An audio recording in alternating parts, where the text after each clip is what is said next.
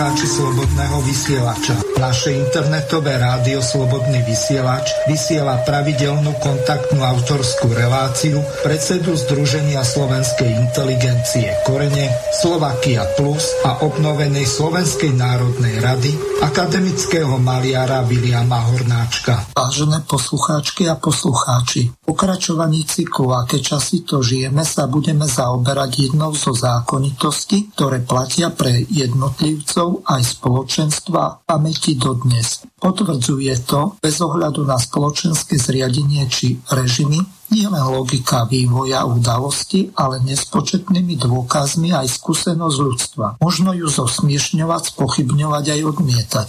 Múdro konajú iba tí, ktorí zákonitosti rešpektujú. Umožní im to nie len veľmi úspešne predvídať nasledujúci vývoj, ale na budúce udalosti sa aj čo najúčinnejšie pripraviť. Netreba mať tzv. prorocké schopnosti. Stačí zodpovedne a nezaujato sledovať život a vývoj vzťahov a dejov. Práve tie tvoria najpravdivejší obraz stavu spoločenstva, jeho schopnosti riešiť vlastné problémy a sú tiež ukazovateľom úspešnosti ním zvolenej kolektívnej stratégie. Súčasnosti, najmä vinou chaosu, otvorených hodnotách civilizovanej ľudskosti, je v krízovom stave takmer všetko, čo ľudstvo vytvorilo ako svoj kultúrny prínos. Pritom zákonitosti vývoja nás už dlhodobo dôrazne upozorňujú. Pozor, po chaose vždy prichádza totalita. V hlavnej téme s názvom Chaos pre totalitu sa spoločne zamyslíme nad tým, nakoľko súčasný globálny chaos vyplýva z objektívnych príčin a nakoľko je cielenou objektívnou stratégiou skupín, globálne pôsobiacich oligarchov ako vlastníkov dominantného vplyvu, ktorí výhradne v sebeckom záujme bezohľadne drancujú všetky zdroje nášho sveta cieľom čo najvyššieho vlastného zisku a presadzujú svoje záujmy na úkor celého tzv. zvyšku ľudstva. Pričom už nie len povyšenecké hlasy zo svetových fór finančných a politických elit a la Davos o potrebe drastickej redukcie ľudstva a zavedenie nového svetového poriadku ale aj mnohé konkrétne skutky čoraz viac a čoraz častejšie nadobúdajú charakter nemilosrdného boja, dôb, jaskyne a džungle, kto z koho, dopredu určeným víťazom a pánom, ktorý sa nechce vzdať toho, čo arogantne odopiera všetkým ostatným, a to pod maskou humanity.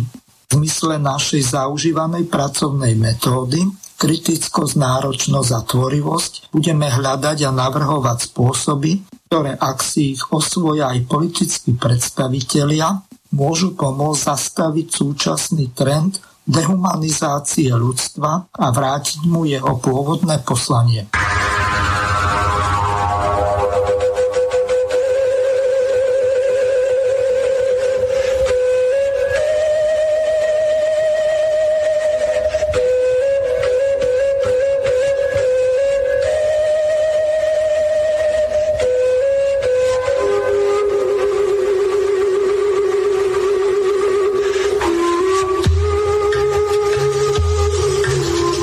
Vážené a milé poslucháčky a poslucháči, táto relácia od začiatku je kontaktná.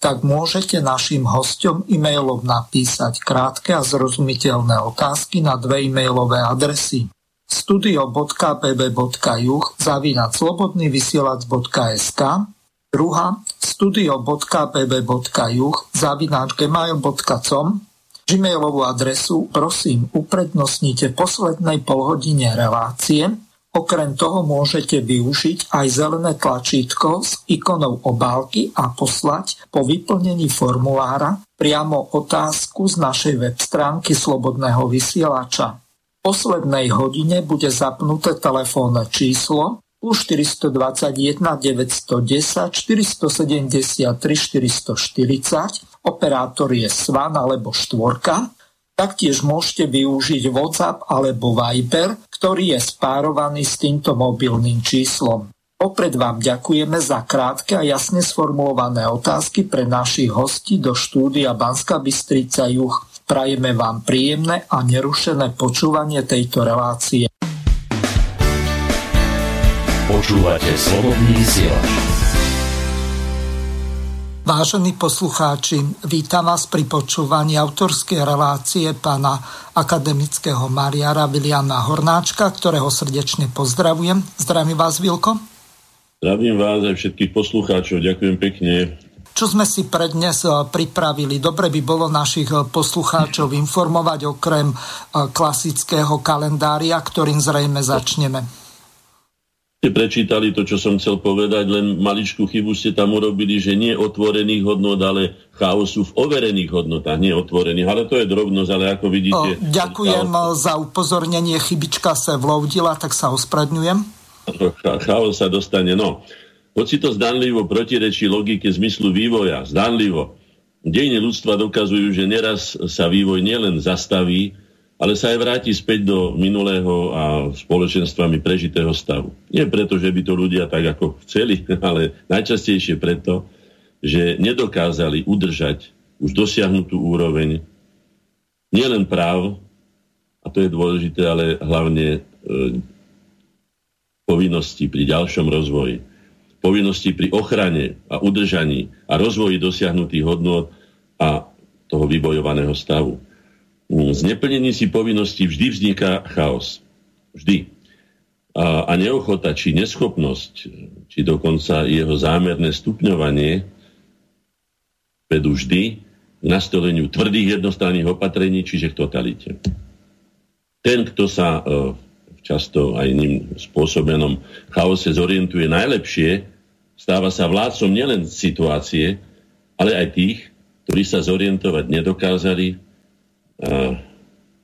neuvedomujúci, čo sa vlastne deje a tým pádom tento ovláda nielen situáciu, ale ovláda aj týchto ľudí. Pokúsime sa zorientovať v súčasnosti, v súčasnom chaose spoločne, lebo je to náš spoločný záujem a teda je to aj naša spoločná povinnosť a náš najvyšší životný záujem. Pretože ako budú ovládať tí, ktorí ho spôsobujú, tak budú ovládať aj nás a to sme my zažili, ako to vyzerá. Ako národ vieme veľmi dobre, keď niekto nás ovláda, keď niekto nás manipuluje, keď niekto nám vnúcuje svoje predstavy. Musíme pracovať nie na svojich, ale jeho záujmo. No a teraz sa skúsme poučiť aj z dejín, ktoré máme. Štruktúra zostáva rovnaká, po kalendáriu si povieme, budeme definovať, čo chápem pod tým, čo je to poriadok, čo je to chaos, čo je to totalita. Potom si povieme príklady, ktoré sa odohrávajú práve v našom okolí, teda konkrétne v tej našej slovenskej skutočnosti. No a nakoniec sa budeme snažiť nájsť spoločné východiska a poradiť slovenskej spoločnosti, aby sa z tohto chaosu čo najskôr spametala a zariadila si život tak, ako to vyhovuje nám a nie tým, ktorí tento chaos veľmi, veľmi, veľmi vehementne všetkými palebnými silami, ktoré majú v rukách a vplyvom, ktoré vla, čiže nie len financiami, ale aj médiami, aj politickým vplyvom, všetkými silami dostávajú, by som povedal, skoro až do hystérie. Už teda, čo sa odahralo 17. novembra, naposledy sme mali vysielanie 16. Novembra, teda septembra, tak 17. septembra v roku 1800, 1382 Mária, dcera Ludovíta Veľkého Alžbety e, Kotromaničovej a snúbenica Žigmunda Luxemburského bola v stoličnom Belehrade korunovaná za uhorskú kráľovnu. Poprvýkrát zaslať na uhorský trón žena. To som vybral len ako príklad, že to všetko nám už vládol a za akých zaujímavých, alebo teda aj bizarných a niekedy aj protizákonných teda okolností, ktoré sami spôsobili, ak sami sa dodrali doslova, alebo prezabíjali, prevraždili, môžem povedať mnoho razy, ku moci.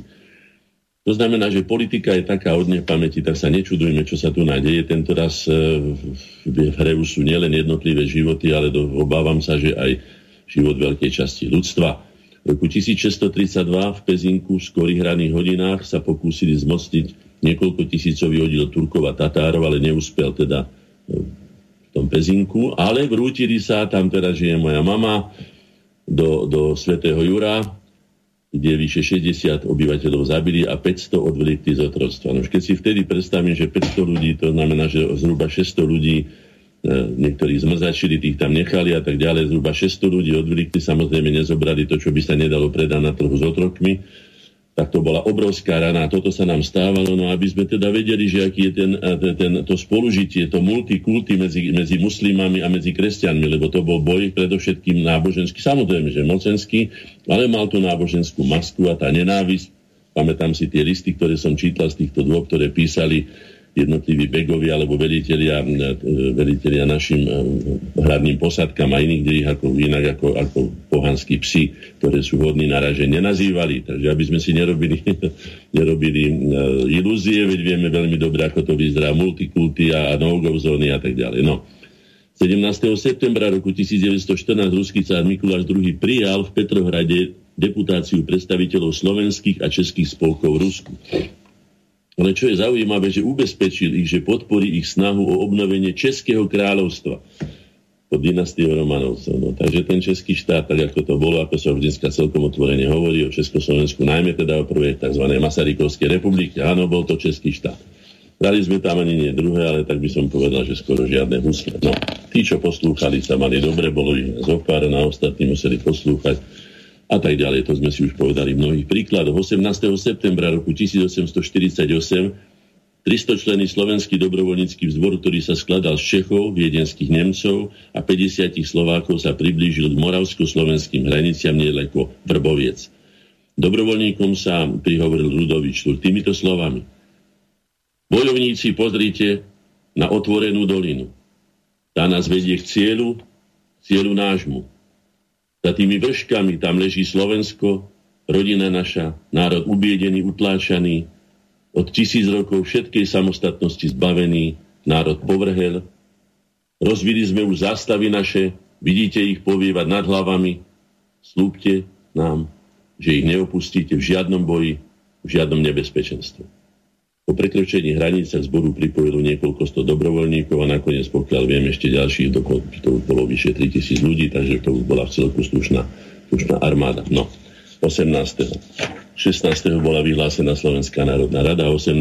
už sa prekračovali hranice 19.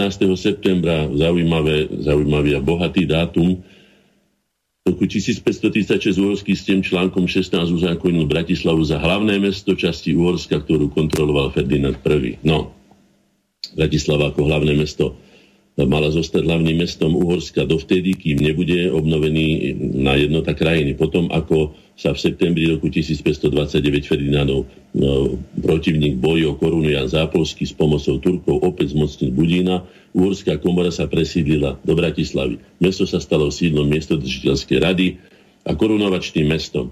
Skázal sa tu aj Uhorský stavovský snem od roku 1608. Uh, no, v meste a v okolí vyrástlo množstvo nových budov a palácov. Samozrejme, Bratislava sa stala stredom tedajšieho Uhorska, teda jeho centrom. A počet obyvateľov vzrástol z nečirých 8 tisíc v roku 1715 na 38 tisíc. Až za vlázdy Jodefa II., teda v roku 1784, bola Uhorská komora a s miestodržiteľstvom presťahovaná do Budína. Bratislava však až do roku 1848 zostala s nebovým aj korunovačným mestom. Mali by sme byť teda na to my Slováci hrdí, až na to, že teda to mesto nebolo vôbec slovenské, respektíve veľmi málo slovenské a Slováci bojovali, budeme o tom hovoriť neskôr, o to, aby mali vôbec svojho učiteľa, aby sa mohol Slovenčine učiť. Hej? V roku 1849 císar František Jozef prijal v jedni deputáciu Slovákov, ktorá žiadala oddelenie Slovákov od Maďarov. No, posľubovalo sa, posľubovalo sa, ale nesplnilo sa nič, pretože e, jednoducho oni sa skôr dohodli, Maďari s e, Habsburgovcami, ako sa dohodli so Slovákmi. A v tento istý deň, 19. septembra, Ludovít Košút, a narodil Ludovít Košút. Už teda vieme o ňom už mnoho, typický renegát, podobne ako Petrovič Petefi alias Petefi, šovinista, ktorý bol známy svojim výrokom ja nikdy, ale nikdy pod svetou korunou uhorskou inú národnosť ako Maďarsku neuznám. Ale najvzácnejším a najvýznamnejším dátumom 19. septembra je rok 1848, kde na niekoľko tisícovom zhromaždení v Mijave, no neviem, či v Mijave, lebo Mijava je rieka, tak teda skôr na Mijave, predstavitelia Slovenskej národnej rady vyhlásili povstanie, ľud e, oboznámili s jeho cieľmi a vyzvali na podporu protimaďarského odboja. Slovenská národná rada, predstaviteľi ako najvyšší podstalecký orgán aj ako hlavný politický reprezentant Slovákov. Jej predsedom sa stal Jozef Miloslav Hurban, Národná rada vypovedala poslušnosť uhorskej vláde a jej podriadeným úradom a vyzvala ľud, aby neplatil dane a nevstupoval do honvédských oddielov. No, bolo to veľmi jasné vyhlásenie, vlastne prvé vyhlásenie zvrchovanosti Slovákov, slovenského národa. 19. sa narodil jeden z najvýznamnejších slovenských architektov, skutočne jeden šlachtic, architekt významný európskeho významu Emil Beluš, ktorý je z tých novších období je známy, teda tie pozoruhodný je Hotel Devín, a, a čo ja viem, teoretické ústavy Slovenskej vysokej školy technickej, internát Mladá Garda, teraz bol rekonštruovaný, je pekný, hej, veľmi pekný, teda estetický, ešte ho nepostriekali street art umelci sprejery, ale možno, že ho nájdu. Založil a viedol niekoľko odborných časopisov, bol akademikom a získal aj titul Národný umelec, ktorý neviem prečo sa už neudeje, neudeluje teda, ako keby sme už národných umelcov nemali, neviem teda, ale hádam aj máme. A národ je stále existuje, to znamená, že národný umelec by sa mohol udelovať.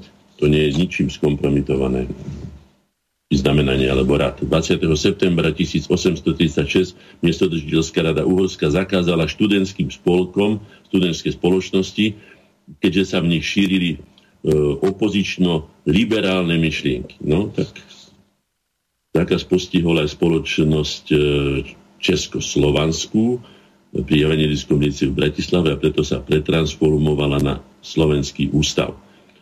V roku 1848 počet slovenských dobrovoľníkov sa po vyhlásení povstania v predchádzajúci deň zvýšil z pôvodných 300 na 3000 mužov. To znamená, že ohlas to malo skutočne veľký, žiaľ iba teda lokálny, nie teda v iných častiach Slovenska, ale iba na Mijave a väčšinou to boli len evanielici. Takže to bolo škodou tohto povstania a mali by sme sa na tom poučiť, že keď niečo chceme Slováci dosiahnuť, tak sa musíme spojiť naprieč všetkým, čo nás delí. E, v roku 1848 uhorské úrady vydali v mene panovníka Ferdinanda V. a teraz počúvajte falošný kráľovský manifest v slovenskom jazyku. Takže tie podvody, čo sa dejú dnes, sa udievali vždy. To vieme, že tam Viching sfalšoval pápežskú listinu za Svetopluka, týto Ferdinandovú falošnú kráľovský manifest v slovenskom jazyku. V ňom bola odsúdená slovenská dobrovoľnícka výprava Ludovita Štúra a tak ďalej. Uh, pamflet označil za týchto ľudí, teda Hožu Urbana Štúra, za mrcha ľudí. Mrcha ľudí. No my si ich veľmi vážime za to, pretože ako povedal Štúr, aj keď to nedopadlo, ako sme chceli, ale dali sme národu dej. A my hovoríme, že chvála Bohu, lebo vtedy sme sa ako národ jary národov Európy ozaj prihlásili a bolo to neuveriteľne potrebné a nevyhnutné. A teda, aby sa riadili odporúčali v tom, v, tom, v tom pamflete, aby sa riadili iba pokynmi stoličnej vrchlosti. No.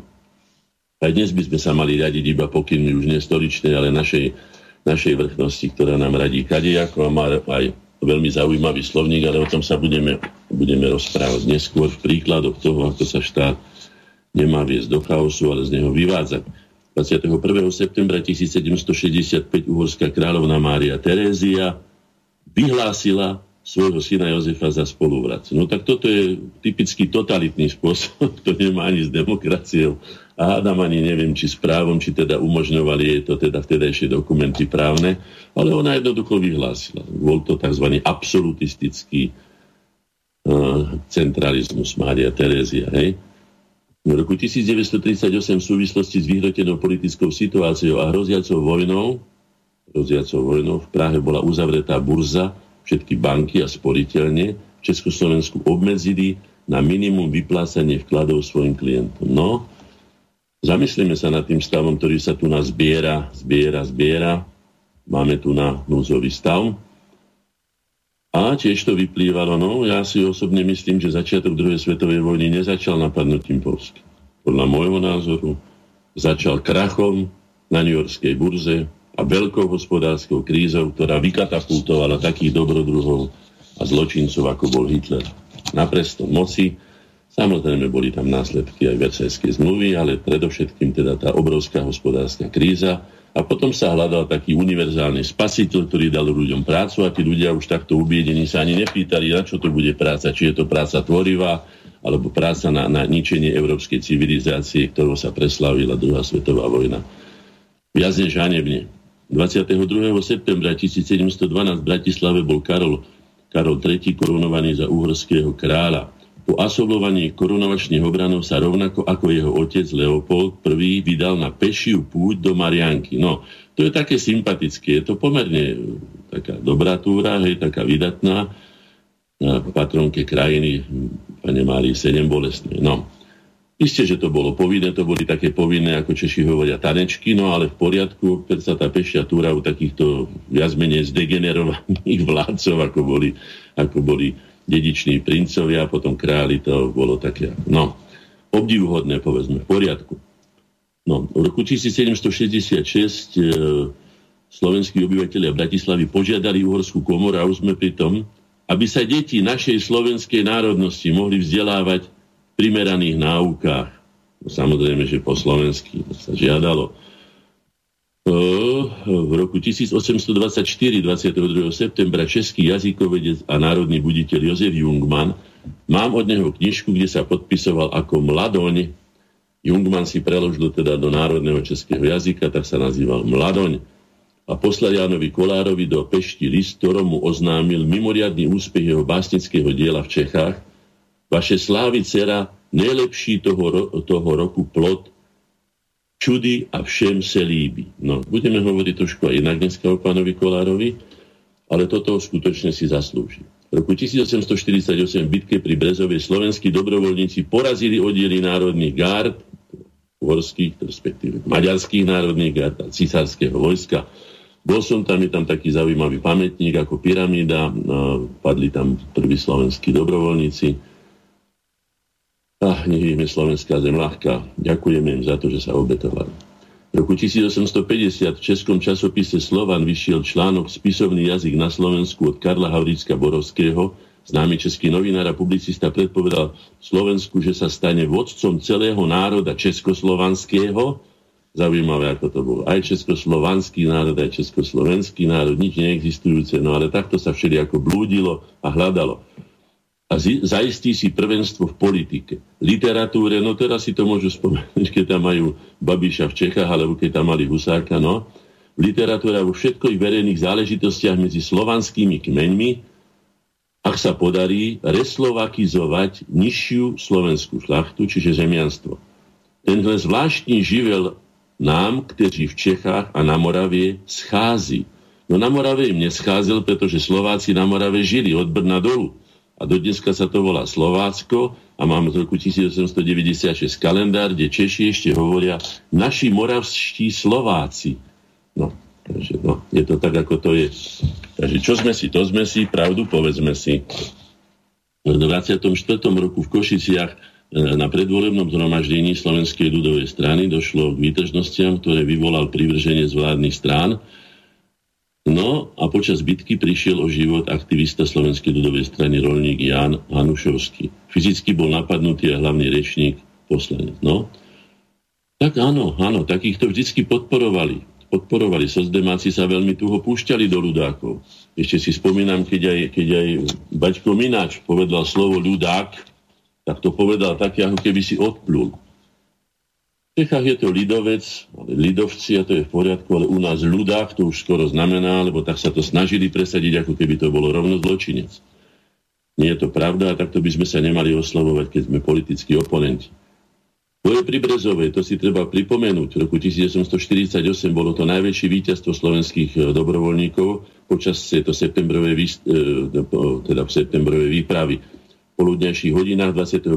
septembra slovenské dobrovoľnícke jednotky pod rozvinutými zástavami a za dunenia bubnov dorazili do Brezovej. No neviem, či by sme dneska, a koľko by sme našli dneska chlapov, ktorí by sa boli takto postavili tam tým cekopierovcom a ďalším, ktorí mali tam kanóny, boli vyzbrojení, mali ich tam nadostrel. Obyvateľe ich nadšene vítali. E, v skorých raných hodinách druhého dňa oddiely cisárskeho vojska vedené ľudovitom vojničom a do doplnené uhorskými gardami, podnikli útok na povstalcov zo všetkých troch strán, koristníci patriacich pluku. Pluku Valmoden, Valmoden, Valmoden síce od juhu prenikli až do Brezovej, ale po protiútoku dobrovoľníkov museli ustúpiť až do hradišťa. A tak ďalej, a tak ďalej. Pod tou zástavou za Boha a národ slovenský. Za kráľa a národ slovenský. Áno. 23. septembra 1800, 1928 na Bradle slávnostne odhalili mohylu generála Milana Rastislava Štefánika. No k tomu mám čo povedať, ale len v stručnosti poviem. Do dneska deň tam jeden nepravdivý, hneď v čele. Jednak je hambou, že tam nie je trojrozmerná socha tohto vynikajúceho a významného Slováka európskeho významu, ktorú by si tam zaslúžil jeho podobu skutočnú, nie takú, ako tu máme v Bratislave, toho, toho, toho neviem, Montera, alebo ja neviem, koho by som ho tak pripomenul, rozvedenie generála. No, takže a je tam napísané to známe, že svojmu osloboditeľovi vďačný národ československý. No tak ako som už povedal, tak žiaden taký národ nikdy neexistoval, okrem fikcií, ktoré už opustili aj dneska už nie len reálni, ale aj všetci českí historici a hovoria jednoznačne o českom štáte, no takže aby sme sa pravili do tej pravdy takej, aby sme ho mohli svojim deťom a našim potomkom odovzdávať taká, aká je. 24. septembra v Nitre nesli, vyniesli rozsudok nad 42 ženami, bolo o tom aj, som pozeral, taký, taká inscenácia zaujímavá v Prievidze, ktoré sa vzbúrili proti panskej vrchnosti v dôsledku nerešpektovania prievických privilégií. Nož, Neviem, či by sme si my teraz vedeli takto brániť svoje privilégie, ktoré sme si vybojovali po roku 1989 v rámci tzv. alebo teda povedzme, že demokratického režimu alebo demokratizácie režimu, ktorý teraz momentálne prežívame, ktorý, ale ako si budeme hovoriť, neviem, neviem, či sa nevracia na späť totalite v mnohých príznakoch, určite áno. V roku 1797 v Pliešovciach sa poddaní vzbúrili proti vrchnosti. Opäť, vyzbrojení sekerami napadli hajdúchov a pánske košiare s ošípanými. Nož pravdepodobne boli veľmi, veľmi hladní a, a domáhali sa toho, čo určite pestovali, pretože tí páni, ktorí napadli, určite tie sviny nechovali.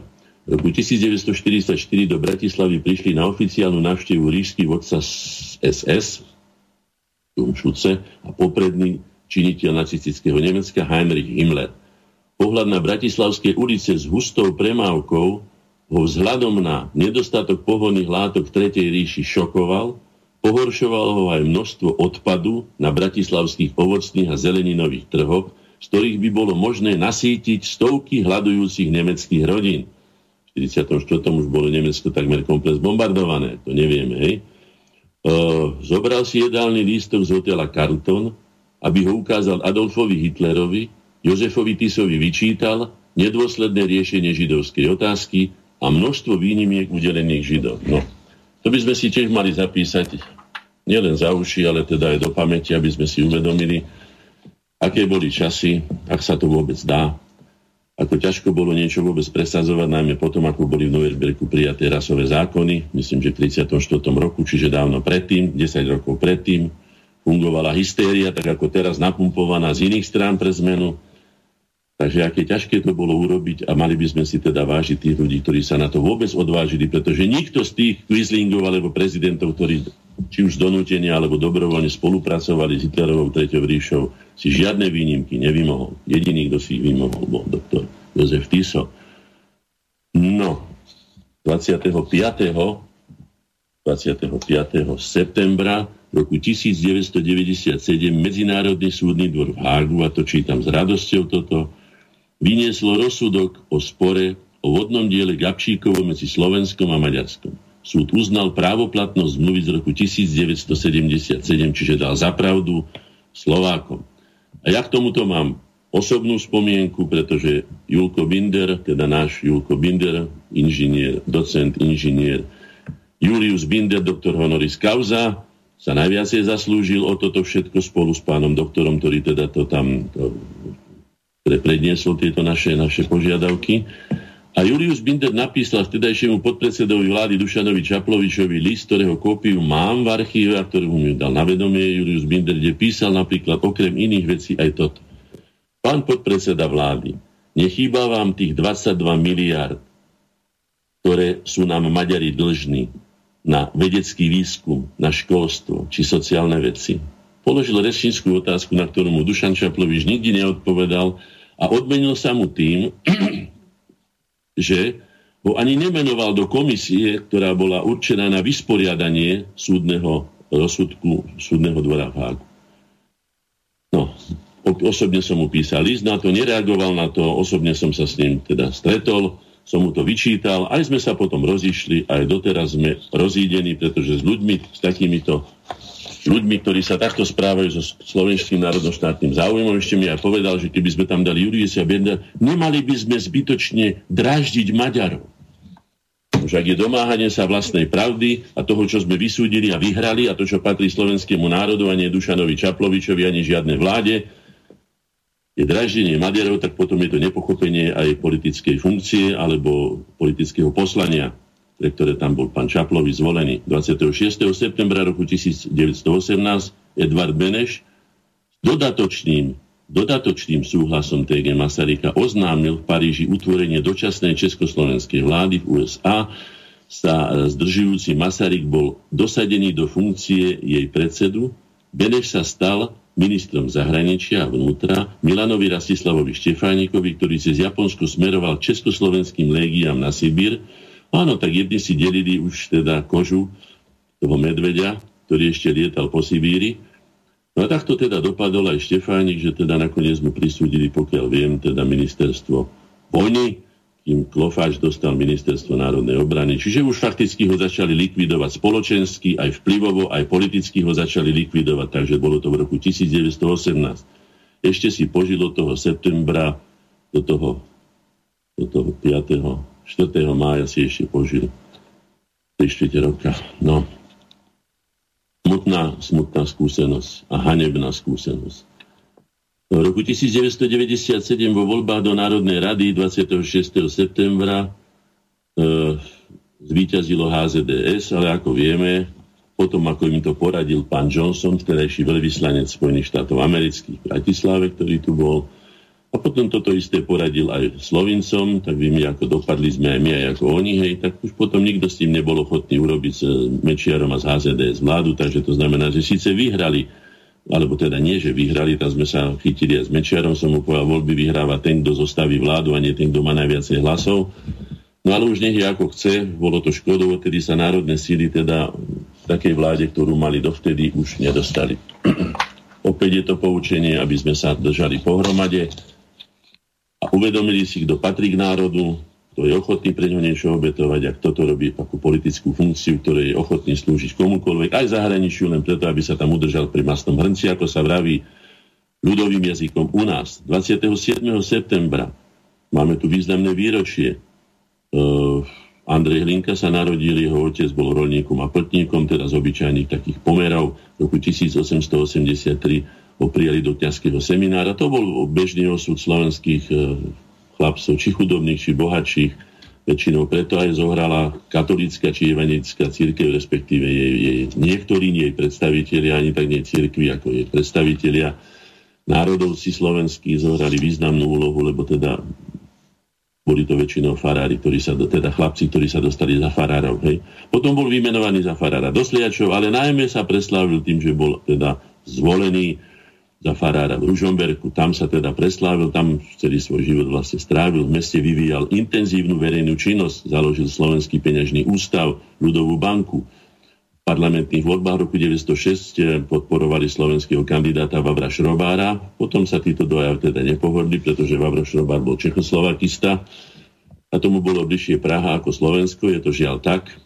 Úrady ho obvinili, teda myslím Hrinku, zo štvania proti maďarskej národnosti a v júni ho uväznili. Bol osúdený na dva roky väzenia. Spisky biskup Alexander Párvy mu zakázal vykonávať kniazskú činnosť.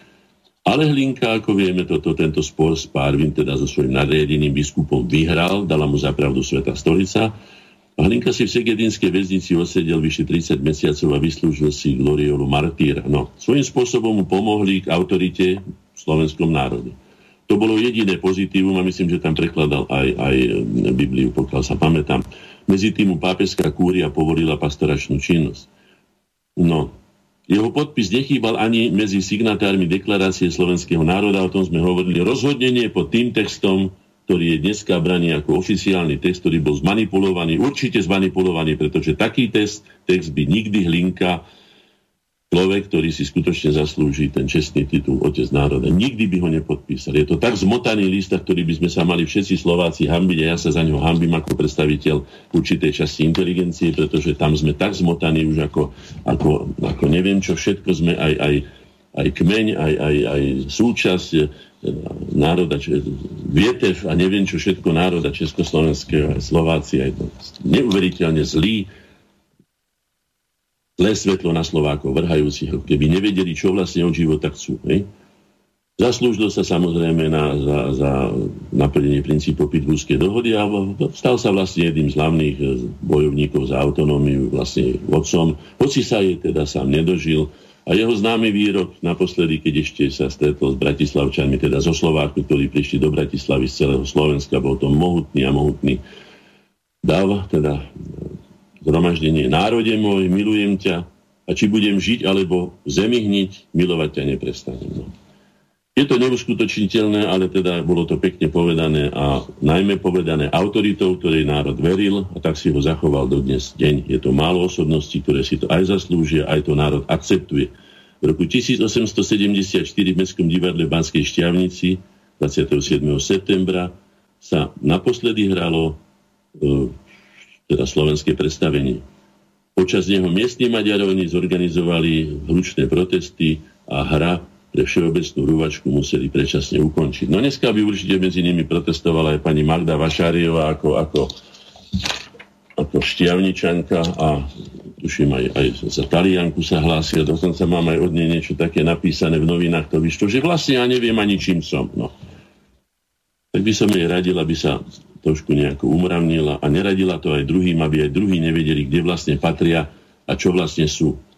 V roku 1848 e, na moste medzi e, teda Budínom a Pešťou rozúrený dáv zavraždil e, od maršála grofa Františka Filipa Lamberga, ktorého cisár Ferdinand V vymenoval za hlavného veliteľa vojsk Uhorsku a poveril ho obnoviť e, v krajine poriadok. No Budapešť je známa, či v 50. 1956. alebo aj vtedy takými, by som povedal, drastickými drastickými teda ľudia by povedali, že zverstvami, ale zverstva to nie sú, zvieratá nie sú takto schopné ako, ako Maďari. Skutočne majú ten, to mentálne Maďarstvo je celkom iné ako mentálne Slovenstvo. My sme vždy riešili veci iným spôsobom, dôkazom je aj nakoniec spolu s českým národom rok 1948 a hneď za ním to tzv. maďarské povstanie alebo kontrarevolúcia, ako to v to berie. V roku 1956, kde vyvliekali ľudí bez súdu, linčovali ich, vešali na bez a tak ďalej a tak ďalej. No nechcem o tom hovoriť, ale mali by sme vedieť, aké má základné mentálne vlastnosti náš južný sused, ktorý do dneska deň píše, otroci ste boli otrokmi, budete, budete nám slúžiť. Mám o tom celý, celú dokumentáciu a je to verejne známe. Mali by sme sa ohradiť, aj teraz sa zase otvárajú, teda otvárajú ústa. A ako povedal pán doktor, alebo pán, áno, pán doktor Deák, historik a Maďari vždycky viedli nerealistickú politiku, otvárali ústa viacej, než mohli prehltnúť. V roku 1848, a dostávame sa už k tomu, čo som teda povedal pri jeho pochvale, Jan Kolár pravdepodobne pod nátlakom vydal osvedčenie o vernosti, v ktorom zdôraznil, že, a teraz citujem, nemá nejakú účasť na poburovaní Slovákov v horných Storiciach, ba na povstanie e, v najvnútornejšieho presvedčenia pokladá za nezákonné a odsudenia hodné. No. Vieme, ako napadol aj pokusy o spisovnú Slovenčinu, teda odvodenú od stredoslovenského náročia. Napriek tomu je to veľký a významný Slovák, len škoda, že si skôr nepadli do náručia, pretože nakoniec ku koncu života sa to podarilo, že si sa pochopili navzájom štúrovci a teda aj tá staršia generácia, o ktorej patril aj Jan Kolár. Narobilo to nesmierne veľa škody a roztržiek medzi celým národom a je to škoda najmä v inteligencii. V roku 1938 polký veľvyslanec Pape, on Pape, predložil Prahe ultimátum obsahujúce územné požiadavky Polska. Poliaci žiadali pripojiť oblasť Českého Tešína aj menších území na Kisúciach, Orave aj na Spiši vrátane presunu hraníc na hlavný hrebeň Vysokých Tatí. No. Aký to rozdiel medzi Tisom a týmto pánom Pape, keď Hitler Tisovi pri tzv. polskom ťažení, kde sme si boli vrátiť to, čo nám takýmto spôsobom pán Pape a, a veľmoci a ja neviem a Poliaci odsudzili, keď mu ponúkali zakopané, tak povedal, že nie, to nikdy Slovákom nepatrilo a o to my záujem nemáme. A toto sa odohralo v roku 1938, rok pred napadnutím Polska Hitlerom. Takže takto sa správali voči nám a potom dávali vyhlásenia, aj o tom som hovoril, aby sme sa teda spojili všetci proti Hitlerovi, ale žiaľ nikto už ich nepočúval, pretože takýmto spôsobom sa správali a boli veľkými priateľmi s Hitlerom, tá vláda pred druhou svetovou vojnou. roku 1949 boli v KSČ, boli KSČ, teda komunistická strana Čiech a komunistická strana Slovenska zlúčené do jednej stranickej štruktúry na čele e, s predsedom Klementom Gottwaldom a generálnym tajomníkom Rudolfom Slámským. Tomu poviem len toľko, že ani jeden nebol Slovak. No. Už čo boli, to boli, ale Slovák nebol ani jeden. Už takto sa teda spojila komunistická strana Čiech a komunistická strana Slovenska. A príslušné husle sme aj hrali a príslušnú zodpovednosť by sme si mali sypať na hlavu a nie na seba hádzať to, čo napáchali iní. V roku 1969 ústredný výbor komunistickej strany Československa už spoločný končil 5-dňové rokovanie o vnútropolitickej situácii a bola odštartovaná tzv. normalizácia. Bol vyhlásený za nelegálny a viacerý, teda ten 14. zjazd bol vyhlásený za nelegálny a viaceré demokratizačné opatrenia boli zrušené. No, dávajme si pozor, aby viaceré demokratizačné opatrenia aj teraz neboli zrušené, už som o tom hovoril, budeme hovoriť v nasledujúcich minútach tejto relácie. Hlavní predstavitelia reformného hnutia v komunistickej strane na čele s Dubčekom boli zbavení funkcií a neskôr aj členstva. Bolo to nešťastné obdobie, mal som tedy už 18 rokov, už som to vnímal, ale ešte som nerozumel mnohým veciam, dnes sa na to dívam inak, ale potom niekedy inokedy. V roku 1785 uhorský panovník Jozef II zakázal konanie všetkých procesí s výnimkou Sviatku Božieho tela. No. Nebolo to veľmi osvietenecké, môžem povedať otvorene. Je to právo ľudí na to, aby si uctievali to, čo vyznávajú a to neviem pod koho tlakom to urobil, ale myslím, že to bolo asi v polovici jeho vládnutia. V roku 1938 vláda Čes- Československá vláda prijala rozhodnutie Mnichovskej konferencie štyroch veľmocí, veľkej demok- aj demokratických veľmocí. Pozrite sa, Veľkej Británie, Francúzska, Taliansko nebolo demokratické, ani Nemecko. Hoci sa Hitler dostal demokratickým spôsobom, to treba povedať jednoznačne, takže aj demokracia má svoje slavosti o odstúpení pohraničných území obývaných nemeckou menšinou v susednej nemeckej ríši. To je smutný deň pre našich bratov Čechov aj pre celú Československú republiku, pre naše obidva národy.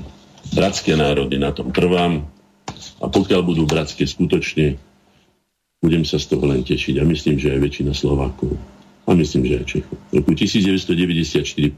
októbra vo voľbách zvíťazilo HZDS, na týchto voľbách som sa zúčastnil, ja bolo to 34,9, čiže 35%. No a potom sa zložila národná koalícia e, AZDS, SNS a ZRS. Ale táto národná koalícia mala svoje veľké slabiny, zamiešali karty tam najmä teda prebiehajúca privatizácia, ktorá rozoštvala všetkých proti všetkým, pretože každý si chcel otrhnúť najväčší kus národného štátneho majetku a ako som to nazval, najväčším prekliatím tejto pre mňa najkrajšej doby, ktorú slovenský národ kedy v dejinách prežíval, bola práve táto prichmatizácia, privatizácia, toto rozkradnutie. Sice zákonné, prischválili si na to zákony, urobili to teda zákonným, ale bolo to nehanebná lúpež, kde sa stalo to, že vyvlastnili národ a vykradli štát. Tak, takéto my máme 2. októbra 1901 začali sa voľby do uhorského snemu. Keď voľby, tak voľby. Významný volebný úspech zaznamenala Slovenská národná strana, teda ešte ako najstaršia, teda slovenská politická strana, ktorá získala 4 mandáty z 13 kandidátov. Po viac ako 30 rokoch sa tak do snemu opäť dostali slovenskí národní poslanci. No tak vidíte, ako sme mohli bojovať za svoje práva, keď sme 30 rokov boli úplne vyhodení zosedla a Maďari si rozhodovali. To boli najťažšie roky maďarizácie, ktoré vyústili potom do Černovej a, a ďalších teda hanebností, ktorých sa dopustili. Nie maďarský národ. Predstavitelia maďarského národa, aby sme boli presní. 3.10. 3. októbra sa narodil významná osobnosť, narodila významná osobnosť slovenských dejín, pochádzajúca zo zemianskej rodiny na Orave, z Plátenickej, hej, e, ktorá sa už v 16. storočí tam presťahovala, Anton Bernolák, už počas štúdií bol ovplyvnený jozefínskymi reformami po prvotinách a tak ďalej a tak ďalej. Najmä vydal teda tú známu prácu dizertáciu filologiko kritika deliteris slavorum, ktorú sa snažil o zavedenie spisovného slovenského jazyka vychádzajúceho e, z kultúrnej západoslovenčiny. Ďalšie dielo Gramatika Slavika e, malo zásadný vplyv na kodifikáciu jazyka, na tvorbu skupiny Bernolákovcov. Ten krásny pamätník od môjho kolegu Sochárskeho, majstra Koniarka, kde je napísané E, Slováci píšte po slovensky. Tu máte slovo moje, o reči vaše. Už takéto dary sú skutočne vzácne. Mali by sme si ich oslavovať a mali by sme si ich vážiť. No a korene svoju prvú konferenciu venovali práve Bernolakovskému slovenskému učenému tovaristu. To znamená, že my, Spoločnosť slovenskej inteligencie, Korene Slovakia plus a obnovená Slovenská národná rada, sme programovými pokračovateľmi týchto významných generácií slovenských národovcov, slovenskej inteligencii. V roku 1938, 3. 3. oktobra, slovenský minister v československej vláde Matúš Černák dal vláde ultimátum, ak Slovensko nedostane do 24 hodín autonómiu, odíde z vlády, tento zámer uskutočnil, čím zapríčinil pád úradníckej vlády Jana Sirového. Mali sme teda aj smelých politikov, nie takých ako Dušan Čaplovič, ktorí sa vedeli takýmto spôsobom zastať našich národnoštátnych záujmov, čo sa teda za onedlho aj stalo, ale za iných okolností, a to si povieme tiež, lebo to vieme veľmi dobre, áno, budeme prichádzať 5. oktobru známemu odletu. Áno, v roku 1770 v Uhorsku uveril kráľovský mandát e, generále normativum in re sanitatis, Všeobecné nariadenie o úprave zdravotníckých pomerov týkal sa všetkých odborov zdravotníctva, určoval povinnosti lekárov, pôrodných asistentiek a lekárníkov, obsahoval ustanovenia a tak ďalej a tak ďalej. No, dnes v tom chaose, ktorý my tu vidíme, v tom, že nezvládame situáciu ani za normálnych okolností, ale zase na druhej strane nemožno nazvať kolapsom zdravotníctva to, že je nejakých, ja neviem, povedzme 30 alebo 40, alebo hneď bolo aj 60 ľudí na ventilátoroch alebo na niečom inom nemôžno nazvať kolapsom slovenského zdravotníctva. Je to skutočne veľmi tvrdé tlačenie na pílu a nenazývanie veci pravým menom. O tom hovoria lekári, odborníci, napríklad pán Bukovský, ale aj lek. Budem, dúfam, že mi vyjde čas ich citovať, mám ich tu na celé, celé. A to by sa skutočne nemalo stávať. Malo by byť jednoznačne povedané, aká je pravda a nie ľudí strašiť, pretože ten strach ľudí doháňa potom k veľmi zlým reakciám aj k zlému zdravotnému stavu. A mnohí povedali dokonca už aj to, že viacej ľudí ako by zomrelo na koronavírus, zomrelo od tohoto stresu a od strachu, že by chodili a dokonca aj zavretých ambulancií, kde nemôžu slúžiť lekári, pretože sú, ja neviem, karanténach a neviem kde všade. Takže treba si to veľmi dobre rozmýšľať, pretože so zdravým národa nemožno hazardovať. Nikto, ani predseda vlády, ani vláda, ani žiadne komisie.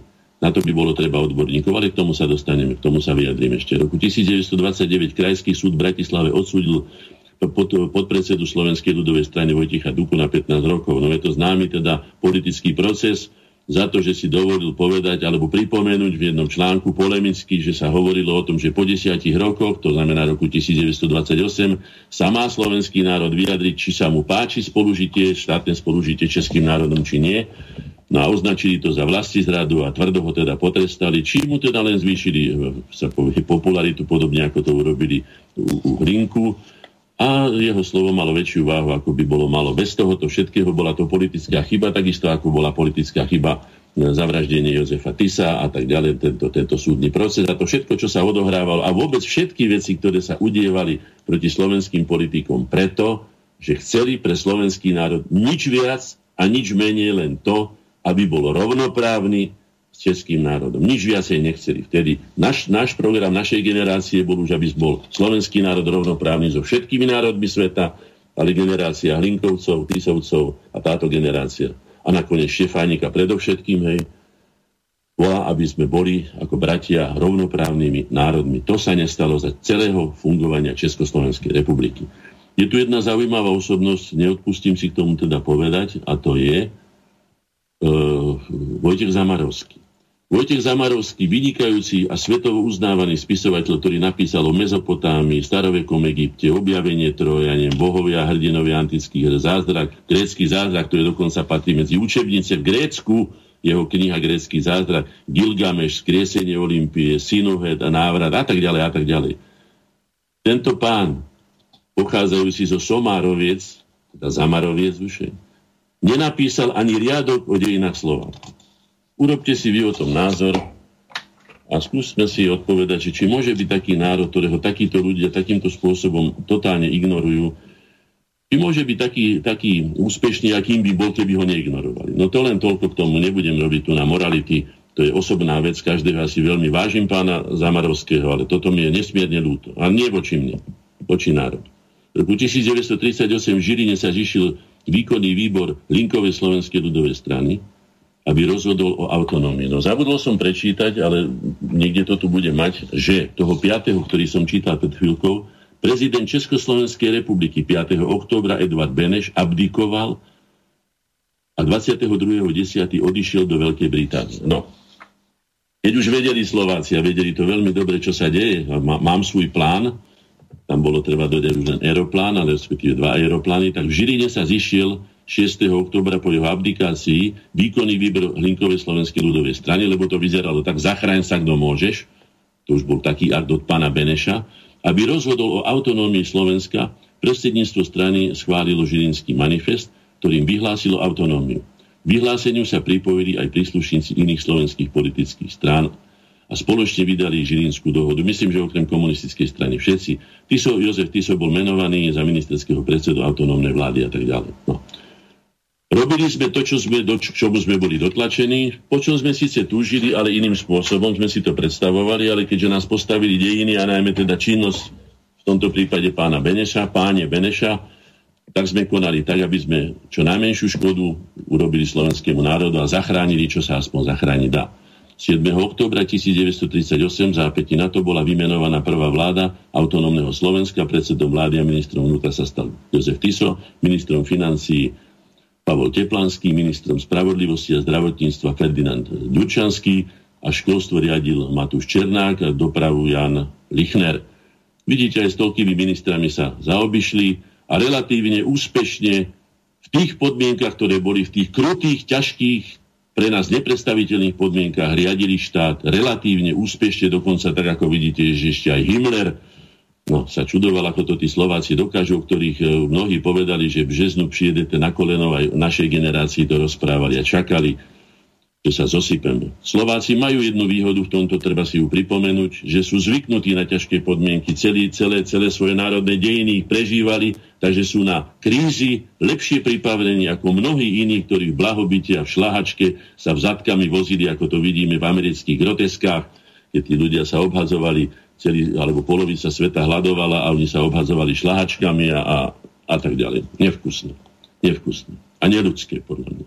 V roku 1944 do Londýna priletela trojčlená delegácia, bolo to 7. októbra, v zložení Ladislav Novomeský, Jan Urzíny a Mirko Vesel na rokovanie s prezidentom Edvardom Benešom. A teraz vám poviem len toľko, možno som to už hovoril, ale ak niekto... Ne, no, prišli v uniformách slovenskej armády. Teda tej armády, ktorú zradili, tak ako zradili prísahu k vernosti Slovenskej republike. A Beneš ich nechcel pustiť. Nechcel ich pustiť, pretože čo tam to majú hľadať týchto, možno im povedal, fašistických alebo jakých uniformách. No a čo ešte bolo ešte bizarnejšie, že mu doniesli, a tuto mám aj fotku pred sebou, symbol slovenského odboja proti nespravodlivosti a krivdám, doniesli mu valašku tak tu vidím takého zmoknutého Benešíka a tých chlapov tu na... no, tak ten, ten, ten, no, myslím, že Vesel bol slovenskej, slovenskej uniforme, teda vojaka slovenskej armády. No, tak to sú také paradoxy, ktoré sa 8. oktobra Grof Zaj, Karol Zaj, roku 1840, evangelický školský inšpektor, zakázal Ludovitovi Štúrovi vyučovať na evangelickom líceu v Bratislave. No, bol veľký maďarizátor tento Karol Zaja, Budovič Tur, myslím, že robil aj istú, istú chvíľu, tuším, vychovávateľa v jeho rodine. V rodine, no, to bolo 8. 8. ešte tu máme zaujímavý dátum roku 1938 v Komárne si začali, e, sa začali, áno, áno, sa začali rokovania medzi Československom a Maďarskom o odstúpení južných oblastí Slovenska obývaných maďarskou menšinou. No ale nikto ani teraz nie, ako keby tam nežila aj Slovenska, ako keby tam žili len Maďari. To nie je pravda. Nebola to pravda ani vtedy, nie je to pravda ani teraz. Ktoré vyplynuli z Mnichovskej dohody, teda z Mnichovského diktátu, povedzme si celkom otvorene. Dňa 13. októbra maďarská vláda rokovania prerušila s odôvodním, že medzi delegáciami vznikli neprekonateľné, no samozrejme hnala to tak, aby to bolo neprekonateľné rozpory, aby to potom rozriešila arbitráž. A to potom aj rozriešila viedenská arbitráž, a prišli sme o neviem, petina územia, o veľkú časť svojho územia a o mnoho Slovákov, ktorí tam na tom území žili, ktorí boli diskriminovaní, tak ako to Maďari vedia. No v tom majú skutočne veľké skúsenosti a majú na to veľké nadanie, by som povedal, ako diskriminovať ostatných a maďarizovať. 10. októbra roku 1849 vo Viedni asi 100-členná slovenská delegácia odovzdala panovníkovi petíciu s požiadavkou vytvorenia slovenskej korunnej krajiny. Panovník vyhlásil, čo smeruje k šťastiu žiadateľa e, v žiadnej zmene však nedošlo. Teda, že bude podporovať, že, že im pomôže, ale to boli všetko len sluby, ako som povedal. Vždycky sa dohodli Habsburgovci z, z myslím, že roku 1867 došlo potom k vyrovnaniu nakoniec a potom si nás už len podávali. Podávali z jednej strany na druhú stranu, kým sme sa nedostali dnešnej slovenskej skutočnosti, ktorú podľa mňa si vážime, teda slobodnej skutočnosti, ktorú si vážime veľmi málo a málo využívame, výsady, ktoré nám poskytuje. V roku 1920, 10. oktobra v námestove na zhromaždení opäť Slovenskej ľudovej strany došlo k politickým motivovaným výtržnostiam, pri ktorých boli zabití dvaja prívrženci Slovenskej ľudovej strany. Takže Slováci boli, národovci boli tlčení. Boli tlčení jednoducho. Oni toľko netlkli ako ich, ale za to majú psiu hlavu nasadenú, ako keby boli vyvrheli oni a nie tí, ktorí ich ústavne prenasledovali. Mám tu práve odvádzania hlinku linku do, do, do žandári ho verejne odvádzajú do, do No, bolo to roku 1919, 11. októbra bol zatknutý Andrej Hlinka obžalovaný z Velezrady a bez súdu uväznený v Mírove, neskôr v Prahe v Podolí, po zvolení za poslanca do Národného zhromaždenia e, musel byť teda z internácie prepustený. No, ako hovorím, spôsobili mu, zvýšili mu teda popularitu. Chvála Bohu. A on to aj využil. A nevyužil to pre svoj prospech, ale pre prospech národa na prospech národa, aby som bol gramaticky presný. 12. oktobra roku 1775 Maria Terezia vydala nariadenie proti tulákom, ktoré platilo pre celé územie monarchie. Tých, ktorí neboli zdravotne postihnutí, nechali prevychovať prácou, starých a chorých umiestniť do chudobincov. No, takže to sa nie. No, dneska sa nám potuluje, ešte keď som bol poslancom, nám vtedy v tajnej správe, teraz už nie je tajnou správou, ani nebudem hovoriť samozrejme čísla, povedal vtedajší minister vnútra, že sa okolo 30 tisíc ľudí vtedy roznamená medzi rokom 1994-98 asi 30 tisíc ľudí potuluje po našom území, mnohí z nich sú ozbrojení, takmer všetci sú bez prostriedkov, čiže je predpoklad, že títo ľudia sa budú živiť nekalým spôsobom a môžu ohrozovať bezpečnosť nielen jednotlivcov, ale aj štátu a tak ďalej. No takže také sú pomery. No, už to treba na to naložiť len multikulty a urobiť tu no-go zóny, a tak ďalej. No. A viete, čo nás asi bude čakať? Máme na to skúsenosti. Významná osobnosť týchto bojov za slovenské práva v roku 1874 v Beloch, v Beloch sa narodil Ferdi Žuriga. No, bol poslancom Národného zhromaždenia Československej republiky, ale teda bol aj v úorských orgánoch a viem, že on bol prvý, ktorý ešte pred eh, koncom druhej svetovej vojny, prvej svetovej vojny vyhlásil teda, že Slováci majú právo na svoju vlastnú autonómiu, na svoj vlastný štatút, na to, ako každý národ, aby bol slobodný a slobodne rozhodoval o svojich národoch a veciach. Ale je tu jeden výkuk, ktorého som ja osobne ešte zažil ako malý chlapec, keď sme museli chodiť na 1. majové a iné zhromaždenia. Roku 1896, 12. oktobra v Choťánko, v Česko, sa narodil Karel Bacílek, komunistický funkcionár ako minister národnej bezpečnosti v rokoch 1952-53 a prvý tajomník UVKSS sa rozhodujúcou mierou podielal na organizovaní perzekúcií a politických procesov v 50. rokoch. Je to hanebná aj pre nás, aj pre český národ postava odporná, škodlivá, s krvou na rukách. Takých by sme sa mali dotýkať čo najmenej. 13. októbra Praský roku 1918 Praský národný výbor sa zmenil na národné zhromaždenie, sa zmenil a prijal dočasnú ústavu. Do Národného zhromaždenia bolo kooptovaných 46 slovenských poslancov. No asi takých, ako bol Vavro Šrobár a podobných, ktorí boli veľmi konformní. A vieme veľmi dobre, ako sme sa dozvedeli 28. októbra o vyhlásení Československej republiky, že sme o nej ani nevedeli. Tak, tak sme boli do toho zainteresovaní a každý sa čuduje, prečo nechceme oslavať 28. október, ale 30. keď bola prijatá Martinská deklarácia, kde sme vyhlásili, že chceme s českým národom žiť v spoločnom štáte. Ako rovnoprávny, teraz už ani sám neviem, či rovnoprávna vetev, alebo rovnoprávny kmeň, alebo rovnoprávny národ, alebo neviem čo, lebo si prečítajte niekedy ten hanebný dokument katastrofálnej úrovni. 13. októbra e, v roku 1781 vydal císar Jozef II tzv. tolerančný patent, ktorý zaviedol náboženskú toleranciu v celom Uhorsku. Tolerančný patent rušil obmedzenia pre všetky tri nekatolické cirkvy. No, na znak vďaky najmä umelci teda e, zobrazovali tolerantného cisára v spoločnosti veľkých protestantských reformátorov Lutera, Kalvína a Zwingliho. A k tomu ja mám len takú pozvánku, že Kalvín s toleranciou nemá nikdy nič spoločné. Takže neviem, bol to tolerančný pán. A prečo tam motajú Kalvína, neviem, pretože to bol absolútny totaliťák, ale nemal s toleranciou nič spoločné. No, 13.10., teda 13. oktobra sa narodil aj prvý prezident Slovenskej republiky, povedal to nakoniec aj druhý prezident, Michal Kováč, počul som to od neho osobne, Istý čas bol aj členom našich združení, pomáhali sme spolu emancipácii slovenského národa. Prudko sa zmenil, žiaľ teda hovorím o pánovi e, prezidentovi, druhom prezidentovi, teda Kováčovi, prudko sa zmenil po tom, čo sa to odohralo s jeho synom. A potom sa dostal do závozu celkom iného smerovania a nebudem to teraz komentovať, lebo máme tu na Jozefa Tisa. Pochádzal z rolnicko-remeselníckej rodiny, teda tiež by som po vás priemerných pomerov, aj jednoduchých Niekoľko rokov pôsobil v Nitre ako biskupský tajomník. Koncom roku 1918 v radoch Slovenskej ľudovej strany e, sa zapojil do politiky. V roku 1925 od roku bol teda poslancom Národného zhromaždenia. No a túto zastavím, lebo som si teraz spomenul, škoda, že som to nevyhrábal. Mám ideológiu Hlinkovej slovenskej ľudovej strany, ktorú napísal tedajší poslanec a minister e, Jozef Tiso. Ani jediným slovom sa nezmienuje o samostatnom slovenskom štáte.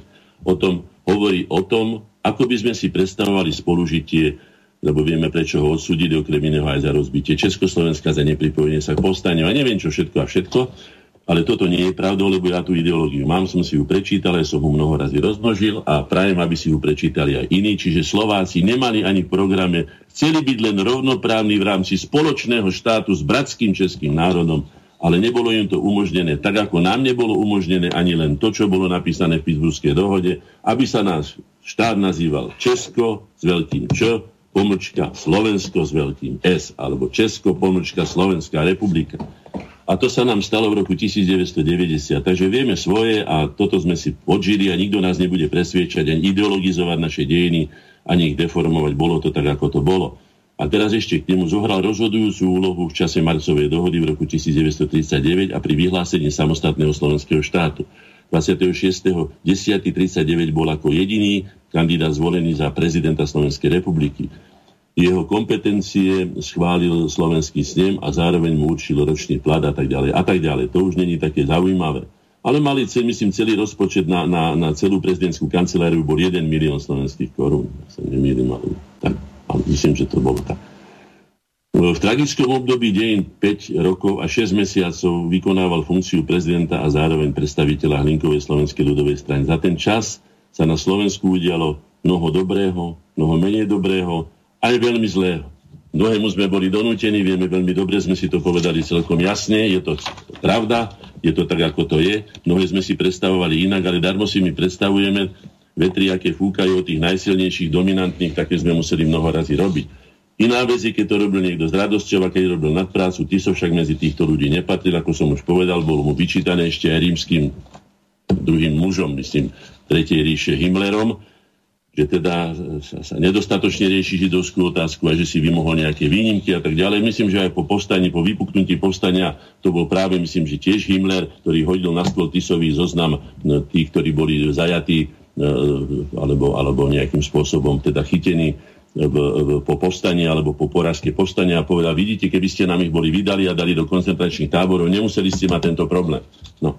Takže treba všetko brať e, tak ako sa veci odohrali skutočne v reálne a najmä za okolnosti, ktoré boli skutočne také, aké si my nevieme predstaviť. Teraz ešte len vchádzame do určitého, budeme hovoriť o tom relácii, krízy, ktorá môže vyvrcholiť kadečím, aj vojnou, pretože ako som už počul, už aj Turci sa, Turci sa vyhrážajú vojnou, nakoniec však vojna začala už v Juhoslávii v roku 1999. Nevypovedaná dokonca vojna. Napadnutie NATO a tak ďalej. Celé Stredomorie, vieme, čo sa deje. A nakoniec prichádza a príde, najmä po tejto koronakríze, príde aj hospodárske recesii, už sa o tom hovorí celkom otvorene, vieme, že budú padať, to znamená, že dojde vyprovokovaná kríza a krízy sa obyčajne histórii riešia vojnami, pretože tá zakrie všetko. A ľudia sú po vojne potom spokojní, že vôbec prežili a už sa nepýtajú, aké peniaze im ukradli a čo všetko sa stalo, aké škody sa narobili. No a posledná správa zo 14. oktobra, to je dnešný deň, v Dobšine roku 1854 v noci prepadli, vyplienili a podpálili Turci teda Dobšinu. Ľudí odvliekli do zajatia. O udalosti sa zmienil vo svojej kronike aj evangelický kňaz Gašpar Pilc. Zaznamenal, že v meste zostali len tí, ktorí zahynuli, to znamená mŕtvi.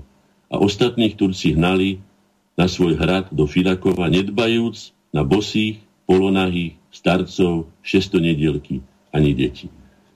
Už tak prajem slovenskému národu a všetkým, čo nás počúva, aby sa toto už nikdy nemohlo zopakovať, pretože preto je nás len 5,5, akože nás je. A takých ako sme mnou rozvadených, to už je zase naša vina. Je to aj preto, že skutočne sme tu boli nárazníkovou zónou a každý tu raboval počnú všetkými nájazdmi, ktoré tu kedy sa objavili, či to už boli Avari, alebo to boli, boli starí Maďari, alebo to boli Mongoli a tak ďalej. A nakoniec aj Turci, muslimovia a tak ďalej. Takže k tomuto sa už nesňažme vrátiť. Robme všetko preto, použíme sa na našich dejinách, aby sme to nemuseli zopakovať. To je všetko. Výborne. Pripomeniem našim poslucháčom, že odteraz je zapnuté telefónne číslo plus 421 473 440 ešte raz 400 21 910 473 440. Pripomeniem ešte druhú dôležitú informáciu, aby napríklad ako vo včerajšej relácii nedošlo k nedorozumeniu. V poslednej polhodine od 19.30 tak najlepšie urobíte, ak napíšete e-maily na obidve e-mailové adresy vrátane tej gmailovej studio.bb.ju zavinač gmail.com lebo v posledných 15 minútach tak eh, nám väčšinou pošta mešká, ona z pravidla mešká o nejakých 10 e, až 15 minút, tak potom sa môže stať, že ten e-mail príde až e, po relácii a vtedy už jednoducho ho nemôžem prečítať, potom musím to vybavovať tak, že na tie e-maily musím odpovedať, takže e, rešpektujte túto zvláštnosť. Trvá to 4 roky a ja to už do nekonečna riešiť nemám ako jedine, takže je paralelná e-mailová adresa. Pán Hornáček, prišiel od Miloša z Považia jeden taký veľmi milý e-mail. Miloš vám píše, Veľké blahoželanie k nadchádzajúcemu jubileu vášmu zácnemu hostovi. Milý Vilko, vidíte vášho formátu nástupcu v dnešnej mladej generácii? Veľmi sa bojím národného chladu mladej generácie. Kde vidíte cestu k prinávráteniu národnej hrdosti našej generácie? Pozdravuje Miloš zo Stredného považia. Takže No, ďakujem pekne. Predovšetkým máme 30. výročie ako spoločnosť slovenskej inteligencii Koreň. Moje jubilea sú nezaujímavé, ani osobné iných ľudí nie natoľko, ale máme my ako najväčšie združenie, ktoré kedy pracovalo v slovenských dejinách pre slovenský národ bez spoločnosť slovenskej inteligencie Korene. Dnes združenia slovenskej inteligencie Korene, z ktorých, ako sa povie, vyrástli E, aj stála konferencia slovenskej inteligencie Slovakia Plus ako najväčšia organizácia naša a zároveň aj obnovená Slovenská národná rada ako Slobodná rada slovenského národa. Takže to ďakujem pekne. No a čo sa týka tej otázky a riešenia tej otázky, je to predovšetkým slovenský národ. Potrebuje osobné príklady ľudí, tak ako pre nás boli Bernolákovci, Štúrovci, Matičiari, memorandisti, ja neviem, Hlinkovci a nakoniec aj generácia Husáka a Dubčeka, hoci aj títo dvaja sa nemali radi. Tu ich mám mnohých zavesených vedľa seba keď ľudia sa ma pýtajú, hovorím, a vidíte, nehádajú sa. Tuto je medaila, tuto je evanelik, a tu je katolík, a tu je komunista, tu je taký. A tu sú, a, no, sú, tvorili súčasť slovenských dejín. Zoberme to tak, ako to je. Keď sme ten náš proces, som povedal, prebieha proces emancip, záverečná etapa emancipácie slovenského národa v 90. rokoch, tak som sa k tomu takýmto spôsobom vždy vyjadroval, že jedine spoločne môžeme dosiahnuť to, čo chceme. Že všetky tie pukliny, ktoré v nás zanechali dejiny, tie stopy, drápy, šrámy, ja neviem, jazvy, to všetko musíme odhojiť, musíme sa podať ponad to všetko. A nám je jedno, Povedal som to dokonca tomu ničomnému Čarnogurskému, ktorému už neviem ani na meno prísť, toľko škody narobil, teraz sa veľmi hrá zase na Slovanofila, neviem, aké všelijaké kože si ešte bude hadie prevliekať, ale vtedy vieme, akú škodu, keď povedal, že zvrchovanosť za toto, že je to kriminálny čin a neviem čo a, a odoprel nám aj jazyk slovenský, odoprel nám aj ústavu, aj, aj, aj, aj vlastný štát, aby sme zvrchovane rozhodovali o sebe, skrátka urobil niečo úžasne hanebné. Ja som mu vtedy povedal, boli sme v takej situácii v 90. rokoch Pán Čarnogórsky, nám je jedno, kto tú našu slovenskú zástavku či vlajočku vyniesie na ten Everest medzi slobodné národy, medzi ostatní. Či to budete vy alebo Mečia. To, že ste si to spálili a že to urobil Mečiar, to nebola Mečiarová zásluha, ale vaša chyba. Tak je to. No to som mu povedal otvorene, ale však o tom hádam sa niekedy vyjadrím aj viacej. Tomu, čo máme my. E, pán Hornáček, e, máme tu hostia na telefóne, e, tak asi mu dáme prednosť. Nech sa páči, pán poslucháč, ste vo vysielaní. Dobrý večer, prajem. Pozdravujem vášho hostia, aj vás, aj všetkých poslucháčov. Prajem vám pekný večer. A mal by som takú veľmi smutná vec ma zasiahla teraz tieto posledné dni. Videl som slovenskú reprezentáciu, ako si na ihrisku poskávať, poskávať, no, tlačať. Neviem, čo to má spoločné s nami, že slovenská reprezentácia si poklakne pred niekým a pán Horňaček, to, čo ste povedali o pánu Čarnogurskom, toľko by som vám povedal, že kto sleduje rodinu Čarnogurských, je, že vždy, keď sa niečo dialo, tak oni sa ukázali. To bolo za slovenského štátu, alebo za bývalého, alebo teraz už za nového. Vždy boli sa tvárili, že sú ubiedení a vždy sa objavovali len keď sa niečo dialo a mohli ubližiť národu. Takže toľko. Ďakujem zatiaľ. My tiež ďakujeme. V tých futbalistoch ja osobne s tým hlboko nesúhlasím. Nikdy v živote by som, keby som boli trénerom, na toto nedal ani, ani pokyn, ani by som s tým nesúhlasil, aby som im hovoril, ne, nepo, neponižujte sa môžeme prejaviť e, solidaritu, úctu k iným ľuďom. Ani nie tak, ako to urobil pápež František, neviem, či to nie je náhodou hoax, lebo neviem, ako sa tomu ako hovorí, či to nie je fotomontáž, kde boskával, ani nie nohy černoským akýmsi predstaviteľom kléru, kléru katolického, ale topánky. To mi trošku pripomína to, ako pápež Jan Pavol II vraj poboskal slovenskú zem tu na e, v 90. rokoch e, na, na, vo Vajnoroch, ale poboskal sovietský asfalt. No, nepoboskal slovenskú zem, lebo tam bol sloviec, sovietský asfalt, ropy a tak ďalej. Takže mali by tí ľudia, ktorí pripravujú takýmto významným mužom e, programy, mali by ste sa zamyslieť nad tým, čo robia, aby ich nezosmiešňovali nezhazovali ich autoritu. To je moje. A to v žiadnom prípade nepripada do úvahy. Slováci nemajú žiadnu um, minulosť imperiálnu ani, ani koloniálnu na to, aby som ja niekoho, najmä teda, keď myslím, že išlo o Černochov, alebo ja neviem, aká tam bola prejavená, neviem, nesledoval som to, len som sa dopočul, že niekde, a viem, že ruský, ktorý si, ja neviem, či automobilový závodník to bol, alebo tak nejako, odmietol toto a povedať, že oni sa klaňajú len teda matke Rusy a, a už neviem teraz k čomu, či zástave ruské alebo niečo a tu poboskajú a tak ďalej. No, áno, v poriadku toto nie sú spôsoby. To sú spôsoby, ktoré tam boli možno, že dovezené z Ázie, lebo ja neviem odkiaľ, ale to nie sú naše spôsoby. Nesúhlasím s tým, ani keď ide o takého predstaviteľa, ako som povedal, hoci som kresťan katolík, s týmto ja nesúhlasím. Ja som na to nikomu by nedal ani doverenie, ani, ani, ani, ani ma to nepotešilo, ani neoblažilo. Naopak zahambilo ma, prečo by sme my mali takýmto spôsobom staré krivdy riešiť, že my budeme niekomu nohy boskávať. No, to je môj osobný názor. Môžem teda pokračovať? No, neviem, asi nie. E, máme tu ďalšieho telefonujúceho. Pán poslucháč, ste vo vysielaní? Áno, tu je vaša e, stála poslucháčka Mária. Chcela by som jednu otázku dať. E, pozerala som slobodný vysielač zo včerajška s pánom doktorom Nemcom a tam spomínal to volenie prokurátorov.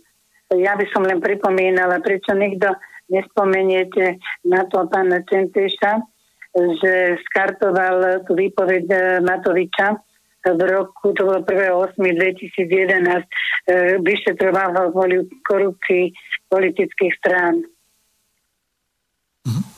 No, neriešime ďakujem. teraz, áno, ďakujem pekne, neriešime teraz teda politické rozhodnutia ani prokurátora. Máme na starosti celkový stav slovenskej spoločnosti, ktorý je, ako vidíme, ťažko krízový a je už dneska aj vyhlásený núzový stav, z toho, z čoho vyplývajú veľmi vážne konsekvencie, ktoré sa môžu odohrať, môžu byť využité, ale môžu byť aj zneužité, takže sme vo vážnej situácii. K tomuto, ak sa ne, neurazíte, sa nevyjadrím, ale isté, že žiadne skartovanie by sa nemalo robiť. A keď ste pri tom, alebo keď ste spomenuli to slovo skartovanie, Osobne som hlboko presvedčený, že žiadne skartácie sa neodohrali ani v 90. rokoch, že všetky tie veci, väčšinou tie špinavé e, odpornosti, udávania, neviem, sa zachovali, ale sú v správnych rukách a tí ľudia vydierajú tých ďalších, ktorí to kedysi urobili a je to vlastne pokračovanie v tej, tých špinavostiach aj týmto spôsobom vydierania. Neverím tomu, možno skartovali niektoré kompromitujúce účty alebo nejaké veci, ale tie základné veci si nechali a sú na, v úvozovkách na tom správnom mieste, v správnych rukách. No. Môžem pokračovať v programe, aby som sa dostal. Áno, nech sa páči. Um, hlavnej téme. Áno, teda... chaos pre totalitou, tomu sa ideme venovať. Áno. Je to, čo bolo na počiatku. Je? Na počiatku čoho sa môžeme spýtať? Na počiatku sveta alebo života? Na počiatku sveta bol určite pokoj. E, keď chcem povedať taký ľudový príklad tomu, že o čom budeme vlastne hovoriť a k čomu toto vedia, prečo si myslím, že to takto vedie, alebo teda to skutočne takto bude končiť. Príklad najzrozumiteľnejší sú naše, naše vlastné rozšantené deti. Zažili sme to mnohí ktoré bez zábran e, sa nakoniec uvoľnia a rozbláznia natoľko, že vždy dá čo zlé vyvedú. Či sa už zrania, alebo rozbijú, či polámu niečo, alebo narobia určitú škodu. A po tej a po každej škode zákonite, nakoniec aj zákone, aj v trestnom zákone a v trestnom poriadku prichádza trest. Tým trestom je potom tá totalita, ktorá má rôzne formy samozrejme. Hej? Môže to byť, za, môžu dostať, ako sa hovorí, teraz deti to radi používajú, že zaracha, že nemôže, ja neviem, sledovať niečo, alebo nemôže chodiť von, alebo, alebo dostane pozadku, alebo ja už neviem čo, nejaké tresty, alebo nesmie niečo, niečo, alebo na fotbal nemôže ísť a tak ďalej. To znamená, že takto to je. Na to, aby mohol vzniknúť chaos, najprv musí niečo byť. Keby neboli deti, chaos nevznikne. Najmä teda deti odviazané, ako sa hovorí, z reťaze no, opatrnosti a, a, a kultúrneho správania, tak je to aj s ľuďmi. No a čo sa týka toho, toho počiatku, tak samozrejme, že chaos môže vzniknúť len z niečoho, čo predtým fungovalo. Nie, nie z fungovania chaos, ale, ale teda takto. Svet najprv musel vzniknúť na to, aby sa mohlo, povedzme, ten veľký trest uskutočniť. Nie? Nemohol sa veľký trest uskutočniť z ničoho. Najprv muselo niečo existovať. No. Na počiatku zásadnej zmeny e, tzv. mŕtvej, teda po svojom stave spokojnosti tej mŕtvej hmoty, e, ktorá sa riadila iba fyzikálnymi zákonmi väčšného bytia, a všetko, čo sa v čase mení, mohlo považovať sa za živú hmotu, teda za, za živé tvory, však možno považovať iba to, za živé tvory možno považovať iba to, čo má vedomie. O sebe, o svojom okolí a je schopné tvoriť.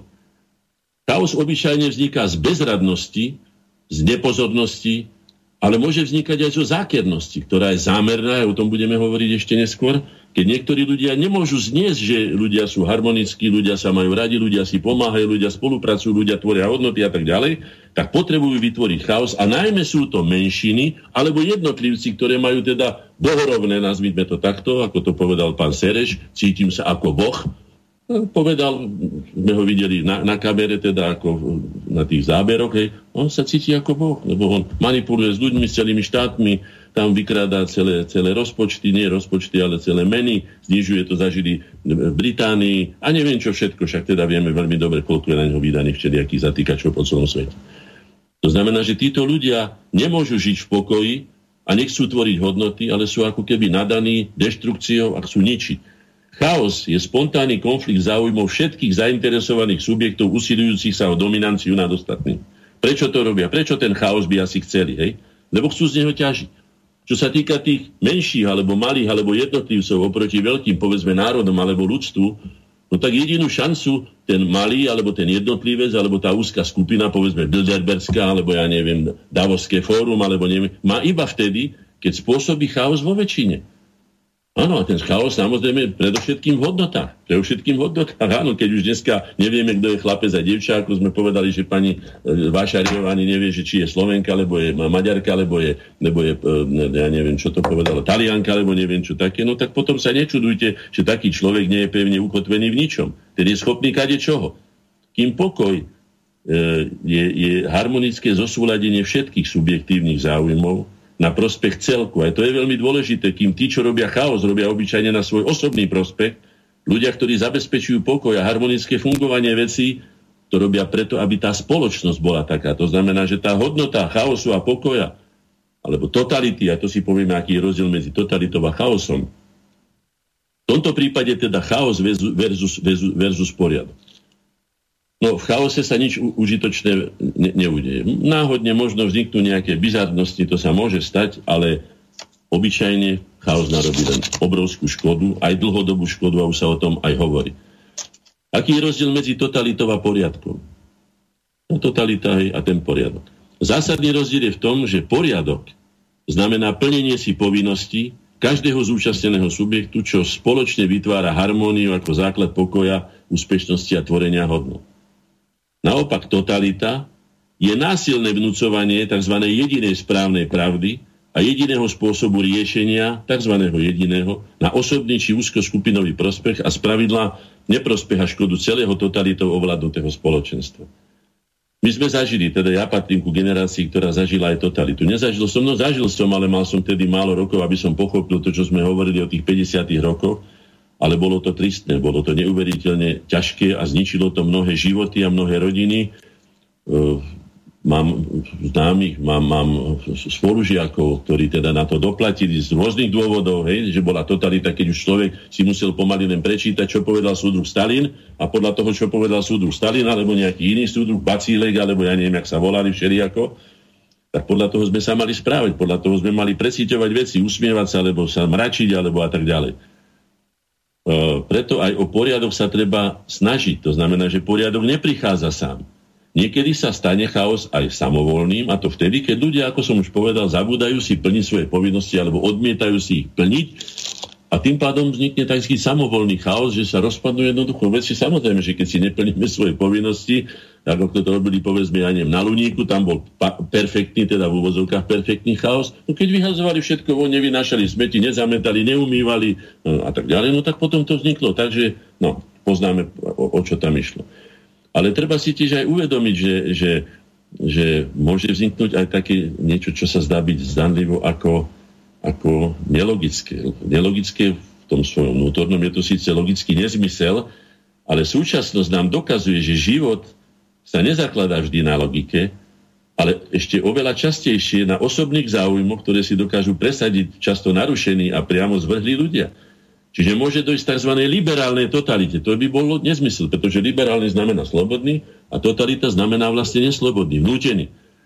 No ale to, čo tu my prežívame, to má skutočne veľmi bizarné prejavy, že nám niekto vnúcuje niečo ešte ľudia takým slovníkom ako náš pán predseda vlády, alebo jemu podobný, že to, to nemá obdobu a skutočne sa už by sme sa mali ako civilizácia hambiť za takýto spôsob prežívania života, riadenia štátu a vnúcovania ľuďom niečoho, čo mnohé odborné autority nielenže spochybňujú, ale doslova vyvrácajú svojimi argumentami. Dúfajme, že sa mnohým veciam dostanem.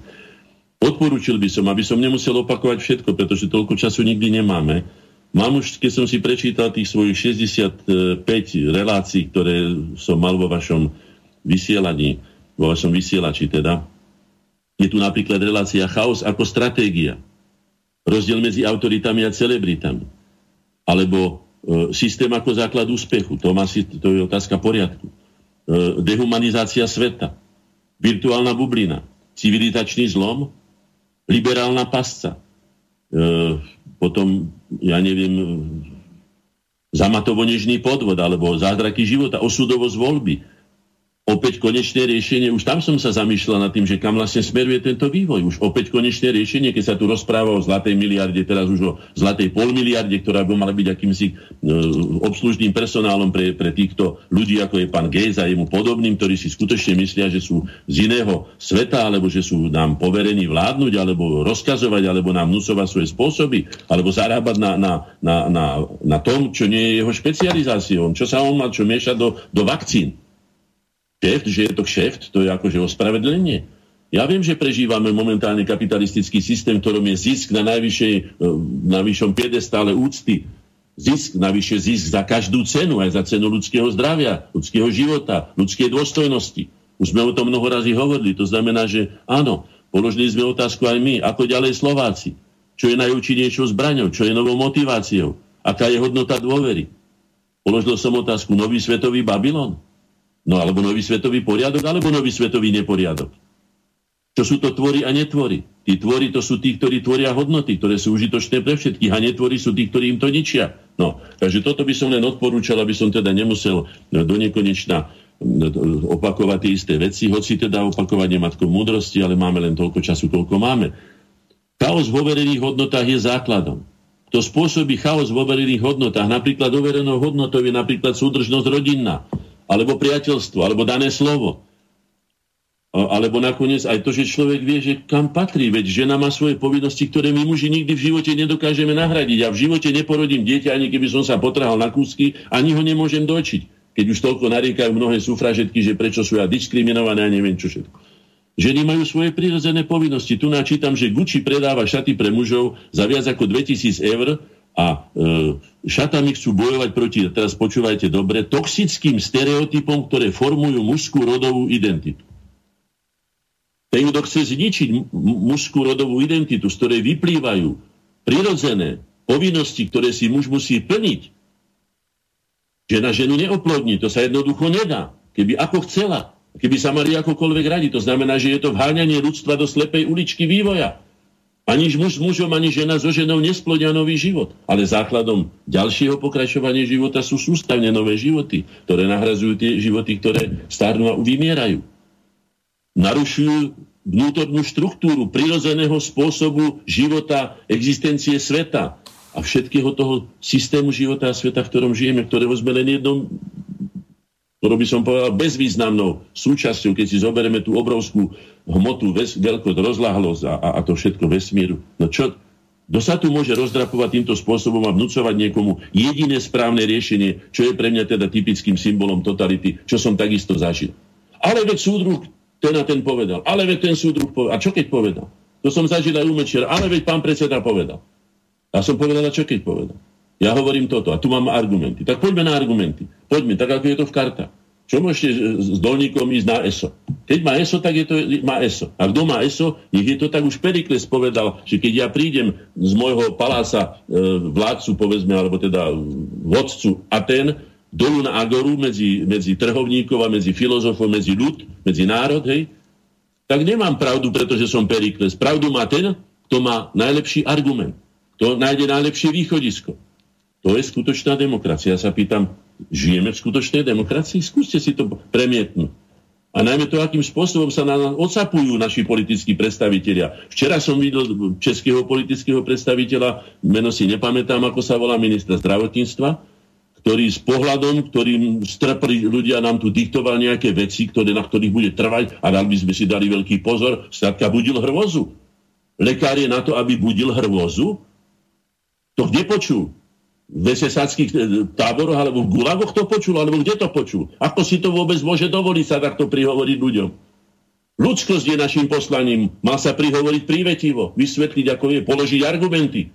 A nie hrozivým výrazom tváre, ako tam píšu, že dokonca by zbrknutia oka, ako keby bol odliatý z betónu, tam rozpráva ľuďom hrozo tieto gadáce, nech si daň ho dajú pozor, keď nebudú poslúchať to, čo on navrhuje. Hej? Takže takto. No. Poďme ďalej. Však vieme veľmi dobre, čím to vlastne začalo, to spochybňovanie hodnot. Boríme sa tu nás ideológiou neomarxistov, tzv. francúzskej školy, som vám už povedal mnoho razy, prosím, prepačte, zase si to len kliknite, kliknite si to, čo, aké majú zásady. skazíme Západ tak, že bude smrdiť. Pozrite sa, ako sa im to darí v Spojených štátoch amerických. Už sú v sebe teraz ešte aj rasy. Hej? No veď, ale to je spoločnosť, ktorá bola založená na, posledná časť jej na konzume. Áno, liberálny konzumizmus, hry, zábavy, kde sú povinnosti. Už vieme, ako dopadla ich generácia e, tých nešťastných hypisákov.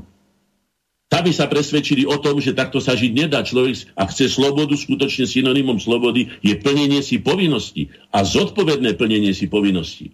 Nie sa flákanie, povalovanie, užívanie si na Mars, vychutnávanie si. Už si vychutnávame pomaly aj neviem, čo by som, nechcem sa vyjadriť, skutočne človek potom sa rozšúli na mnohých veciach, ale, ale nemôžeme sa nerozšulovať, nemôžeme byť chladní voči tomu, čo sa deje. My sa uberáme skutočne už absolútne šikmou cestou, kde si kto prepadliska dejín.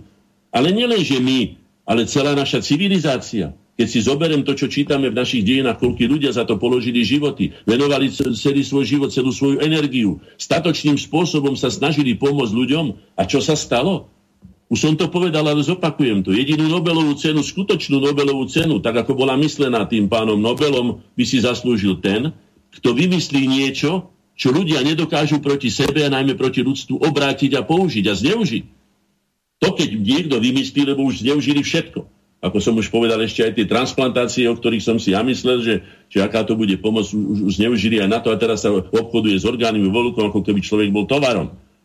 No, takže tam neomarxizmus si treba podať frankfurtskú školu a treba si, ja vám to prečítam, toto prečítam, lebo toto, toto, toto treba si prečítať, hej, slova pána Sereša, ktoré som už citoval, hej, budem citovať úvozovky. Musím povedať, že subverzia, zátvorka, podrývanie, rozvracanie znútra, je veľká zábava. Najväčším umením boja je vôbec nebojovať, ale subverzovať, čiže podvracať všetko hodnotné, všetko, čo má cenu v nepriateľskej zemi. Je to nepriateľská zem. To neviem ani si ja, ja pochopiť, ale on to tu píše, alebo teda hovoril to, hej. Zničiť morálne hodnoty, náboženstvo, úctu k autoritám, predstaviteľom, kultúrnej tradície, všetko. Postaviť bielých proti čiernym. Pozrite sa, ako to vyzerá v Amerike, hej. Starých proti mladým. Názor proti názoru, presvedčenie proti presvedčeniu E, bohatých proti chudobným. Všetko, čo rozdelie ľudí a ničí morálne hodnoty národa, je to správne, ako hovorí pán Sereš. Áno, potom je taká zem moja. Aj toto moja, hento, to je cudzí, potom uh, uh, nepriatelia a neviem čo, nepriateľská zem. Však to sú strašné už len tie výrazy. Keď si predstavíme, čo všetko majú ľudia v rukách, vidíte, sme si mysleli, že atomová zbranie je najhoršou zbraňou a vidíte, že biologické zbranie sú ďaleko, ďaleko účinnejšie a možno, že aj ďaleko ničivejšie ešte zmenie na konci tohto všetkého, čo Boh vie, kto toto všetko navaril a akým spôsobom to chce využiť na svoje zavádzanie, povedzme, nového svetového poriadku, ako ja hovorím, nového svetového neporiadku, toho Babylonu, aj o tom máme reláciu, hej? Všetko, keď je rozvrátená, zem je dezorientovaná a zmetená, demoralizovaná a destabilizovaná, nastane tá vytúžená kríza. Ako niekto môže vôbec použiť slovo vytúžená kríza, veď to je strašné. To je neludské. Z môjho hľadiska je to neludské. Pokiaľ sa podarí zlikvidovať tradičnú, citujem ďalej, pokiaľ sa podarí zlikvidovať tradičnú rodinu, aby sama o sebe mohla existovať, nemohla existovať a nebola spoločnosťou uznávanou hodnotou, ľudia by museli so žiadosťou o pomoc sa obracať výlučne na vládu a tu mám pod kontrolou. A tu mám pod kontrolou väčšinu toho, čo sa v dnešných dejoch deje, nielen v Amerike, v Európe, ale aj v Ázii. Úlohou, našou úlohou, teda mojou úlohou je útočiť a útočiť na všetko, čo je základným kameňom a istotou každého národa a štátu. Jeden spôsob je, ale citujem, že sme podporili vytvorenie dúhových aliancií nájdením rôznych skupiniek, ktoré sme cez našich ľudí presvedčili, že spoločnosť, ktorej žijú, je patriarchálnou spoločnosťou, ergo teda, že sme asi zaostali, hej, áno, a národ v nej je diskriminujúci. Pamätám si na slova, prepačte, že som vložil do toho kardinála Tomku, povedal, príslušnosť k národu je darom Božím. To som ho citoval teraz z druhej strany pána kardinála Tomka. Citujem ďalej Sereša. Veľmi často tieto skupiny medzi sebou sú nepriateľské a navzájom majú odlišné záujmy. Tieto skupiny strany nemajú žiadne princípy. Ide len o to pozbierať čo najviac ľudí proti štátu a tým sa odvďačiť svojim chlebodarcom. Tým myslí seba. Hej? A to je môj spôsob zábavnej subverzie, vojny bez bitky, vojny, na ktorej sa zabávam, teší ma, ako mi ľudia zobú z ruky a pritom sa uh, si uh, neuvedomujú, že jediné moje slovo vyslovené mimo kontext dokáže ničiť ekonomiky. No k tomuto všetkému dochádzame, veď teda odborníci a teda prognostici a vážne autority, ktoré sa overili už mnohými prognózami, povedali jednoznačne, že toto bude viesť celosvetovému krachu ekonomii. Samozrejme, že to vedie nielen k zadlženiu jednotlivcov. Tí nie sú takí zaujímaví pre týchto, e, týchto, týchto ambicióznych svetovlásov, ale celé štáty sa budú musieť zadlžiť, pretože aby sa udržali pri moci, budú sa zadlžovať u, ja neviem, Svetovej banky alebo ja neviem, akých ústavov u iných bank, aby mohli ľuďom vyhovieť, aby ich ľudia dnes hodili z vlády, aby si tam užívali ďalej, tak budú zadlžovať štáty. To je celkom logické, logické, logické pokračovanie. To znamená, že Sorošov ideál, vojna všetkých proti všetkým Áno, a vie, kam to vedie? Pán, spomíname si, čo povedal pán Emil Klohodal? Áno, nech zdochne vaša slovenská zvrchovanosť, alebo takto nejako to povedala. Pani Zemanová, pani, pani alkoholička e, e, Eva Holubová povedala, že, že mieli by vychcípať se Zemanem. To teraz citujem z českých, ne? Čo sú to za spôsoby, ako si môže niekto takýmto spôsobom sa dovoliť odsapiť vo verejnom priestore. Keď už je ožratý, nech si to hovorí tak kde na chate, neviem kde a komu, a kto by to teda znášal, ale toto je niečo hrozné, kam sa uberáme. Jednoznačným cieľom je narušiť všetky štruktúry a vzájomné vzťahy. Narušiť fungovanie sveta a jeho vývojom overené, v jeho overenej podobe. Hej. Zakryť svoje podvody, teda farizejsky. Však si uvedomte, že hlavnou maskou tohto všetkého je vlastne humanita. My chceme pomôcť. Pekne to povedal David Icke, neviem, v nejakom rozhovore s nejakým anglickým e, moderátorom, tam mu to povedal do očí. Oni, tí, ktorí chemizujú nás, ktorí nám otravujú ovzdušie, ktorí sa nevedia obchať do svojho blahobytu, ktorí nevedia sa nažrať, toho všetkého, ako to povedala aj matka Teresa. Svet nie je taký, aký je teda chudobný, pretože nemá e, pre, pre tú chudobu e, skivu chleba alebo hrzdy žedenia, ale pretože nevie nasítiť a, e, tých nenažratých bohatých tí, ktorí kvôli ním, kvôli nejakému, ja neviem, mená ani si nepamätám, alebo neviem tie mená, všetky ich ani nepoznáme, už ani nestoja o to, aby sme ich poznali, alebo sa tomu vyhýbajú, aby tam nejaká zaoceánska loď s 3000 zamestnancami opatrovala nejakú vzácnú rodinu. Čo sme sa vrátili do toho absolutistického centralizmu, pani, e, ja neviem, Cisárovnej, Marie Terezy alebo niekoho, viete, že aké to malo dve strany veci. Zmocniť sa kapitálu po krachu do pasce manipulovaných subjektov. Toto je vlastne, hej, stať sa pánmi sveta a vnútiť globálnu totalitu nadvlády najvplyvnejších oligarchov. Toto sú ciele, ktoré my cítime. Ja nemôžem povedať, že to tak bude alebo nie, ale chcem sa tomu vyvarovať. A chcem, aby ľudia o tom uvažovali. Ja budem najšťastnejším človekom, ak ma niekto presvedčí, že nemám pravdu a že je to celkom inak. A že je to všetko harmonické, že sa uberáme správnym smerom, že takto to má byť, že toto od nás vyžaduje príroda, je to prírodzené, vyžaduje to od nás spoločnosť, vývoj a tak ďalej iluzionisti a manipulátori. Je tu chýba absencia autorít.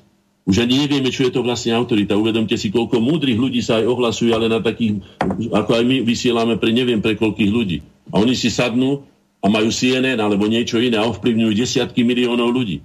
Brudmi často a kadečím a zámerným e, zavádzaním. Hej. Zámerné milenie, hej, tie polopravdami napríklad, to je veľmi účinné. Niektorí v niektorých takých prípadoch, hej, e, ja neviem, e, treba robiť, keď, keď tak uvažujem, že ako sa vyznať tejto, v tomto chaose. Ten povie to, ten povie úplný protiklad, ten hento. Ja samozrejme nemôžem ako nevedec alebo neodborník v oblasti medicíny vedieť, kto z nich má väčšiu pravdu. Chýba to ako keby arbiter, ktorým obyčajne bola tá uznávaná a overená, dlhoročne overená autorita, tu chýba. To znamená, že viete, čím si pomáhame. Ja mnoho razy mi to pomohlo. Obrátim to, čo mi takíto mne nedôveryhodní ľudia povedia na úplný opak. Mno, mnoho razy sa dozviem viacej pravdy, ako keby som sa im díval do očí a počúvali klamstvá, ktoré zámerne, ktorými nazve. To sú zločinci proti ľudskosti, ktorí narúšajú experimentami e, prirodzený vývoj a všetko, všetko prirodzené vzťahy. A to farizejstvo samozrejme, že áno, áno. Tak si zoberte čo nám vnútil, Spielberg nám vnútil, že naše deti sa majú hrať s tyranosaurami. Tyranosaurík môj, tak idete do, do, do postieločky, vidíte, dieťa má 2, 3, 4 roky, chce sa k niečomu prituliť a máte tam samú hrčatú, hnusnú príšeru prajaštierov nejakých, ktoré nám sa vnúčili z komerčných dôvodov a nemáte tam veveričku, nemáte vtáčika, nemáte motýrika, nemáte kvetinku, nemáte nič, ale príšery. Čo nevidíme, kam nám naše deti, že to je vlastne prznenie našich detí. Čo, robí, čo robia psychológovia, čo robia pedagógovia, ale nemyslím jednotlivci, ale celé, celé zoskupenia týchto ľudí. Veď toto, keď dozrie, keď dozrie tieto, tieto by som to nazval dračie zuby, ktoré tu zasiali, veď to sú aj grecké baje o tom hovoria, že z toho vyrastú len, len, len zabíjaci, vojaci, ničomníci a tak ďalej. A budeme na nich odkázaní, veď si len uhne, uvedomte. Angry Birds, to sú vlastne zlostné, rozhnevané, rozúrené vtáky. To má byť niečo pekné pre deti. Veď u nás v našej kultúre vždycky ten drak, to znamená, že v našom prípade to bol pravdepodobne krokodil alebo čo, alebo niečo podobné, vždycky znamenal hrôzu, nešťastie. A my sa máme, to napcháme deťom do posteli, aby s tým zaspávali a tešili sa môj, môj tyranosaurík, alebo čo? Milený. Čo z tých detí vychováme? Degenerované e, osobnosti, alebo vôbec nie osobnosti, ale také akési také úďatá. Áno, sú to iluzínisti a manipulátori, ktorí vytvárajú takú ilúziu o tom, ale a prečo? A čo sa ti na tom nepáči? Ale veď aj to sú, ale veď aj to sú, ale to sú nie z našej kultúry odvodené veci, s ktorými máme my pozitívne skúsenosti. Aj o tom rozprávajú, že ale nemusíte sa bať žralokov, veď žralok nie je až taký strašný, hej? Koľko razy v tých prírodopisie. Alebo vlci však to není. Veď ja som aj polovník a viem veľmi dobre, čo vlci dokážu, keď strhnú jelenia, alebo čo, ako ho zažíva žeru ten jelen tam ručí a, a, a zomiera, ja neviem, pol hodinu, kým ho úplne dorazia, pretože ho nevedia zabiť, ale žeru ho zažíva. Tak aký je to milý tvor pre mňa vlk? Vlk v, naši, v našom, našej kultúre nemá žiadne pozitívne vlastnosti. Prečo mi ho niekto vnúcuje, že ja neviem, vytie s vlkmi, alebo ja neviem čo všetko. Nech si to nechajú tam. Ak sa im to overilo, nech si to tam nechajú. Nepotrebujem to. Hej?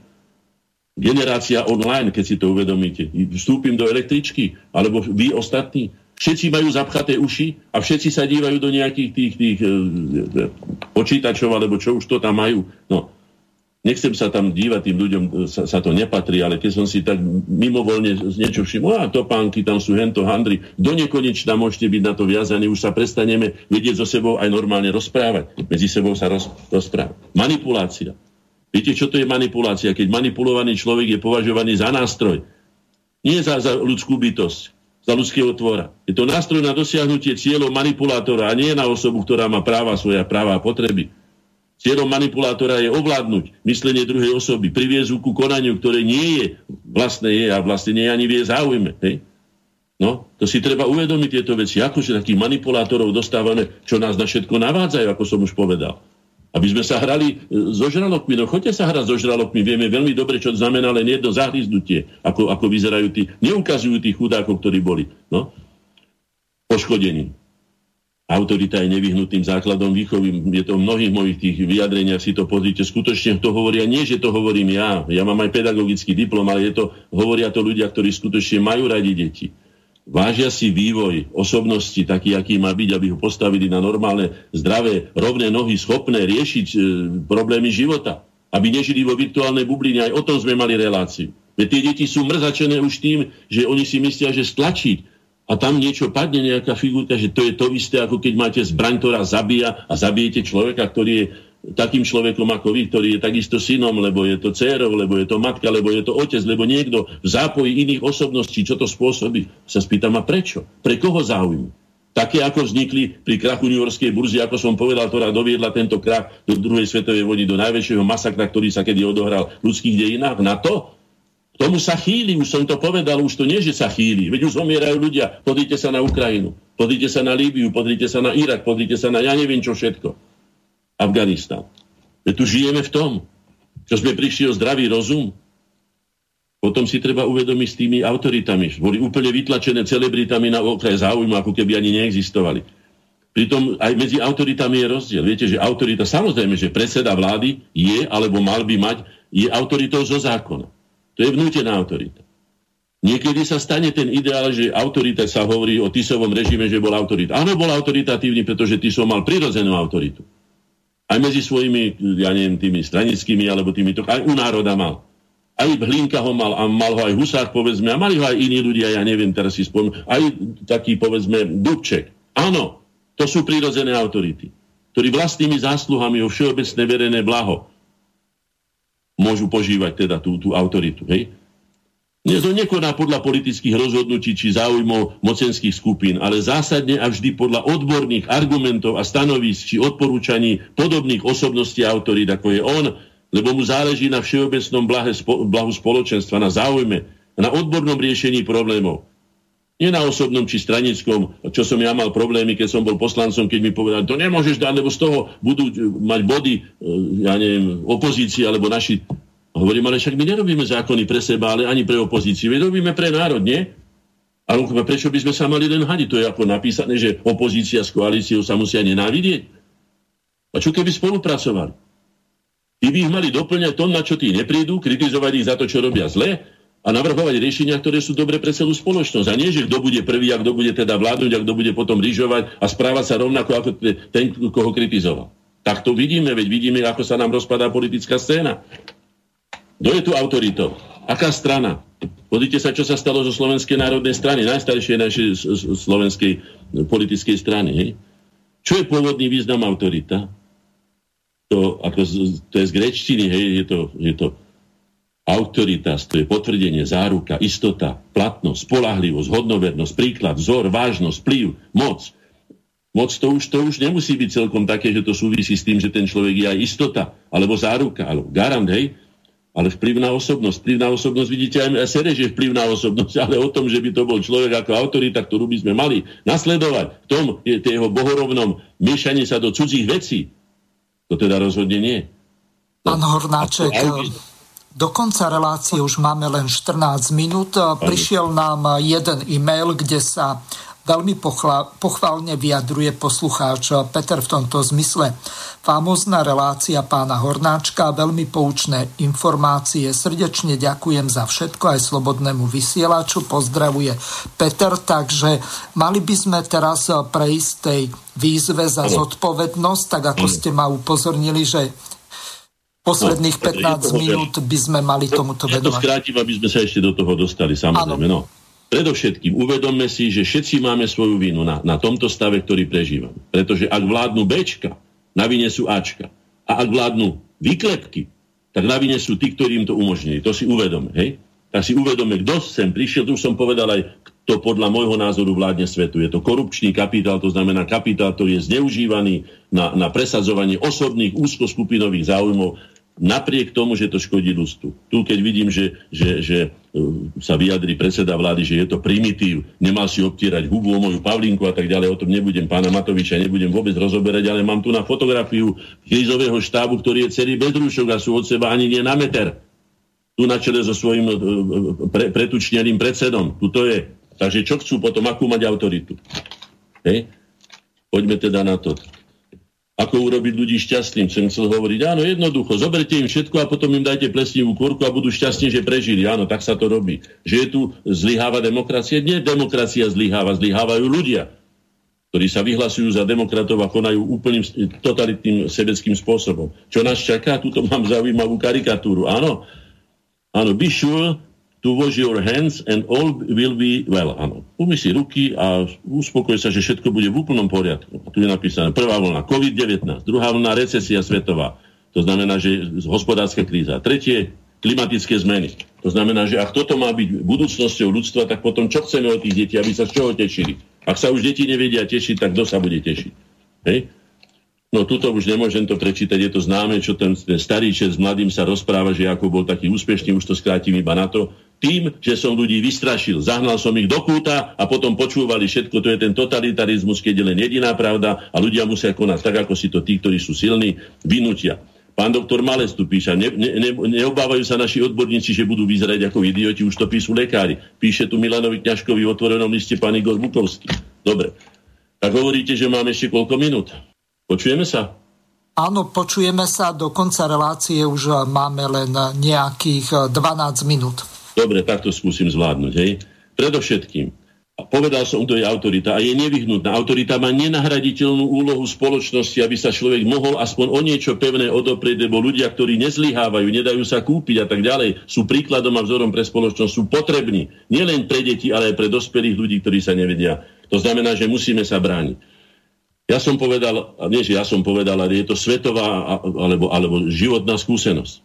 Ak sú ľudia úzkých a sú ohrození, najúčinnejšia je kruhová obrana.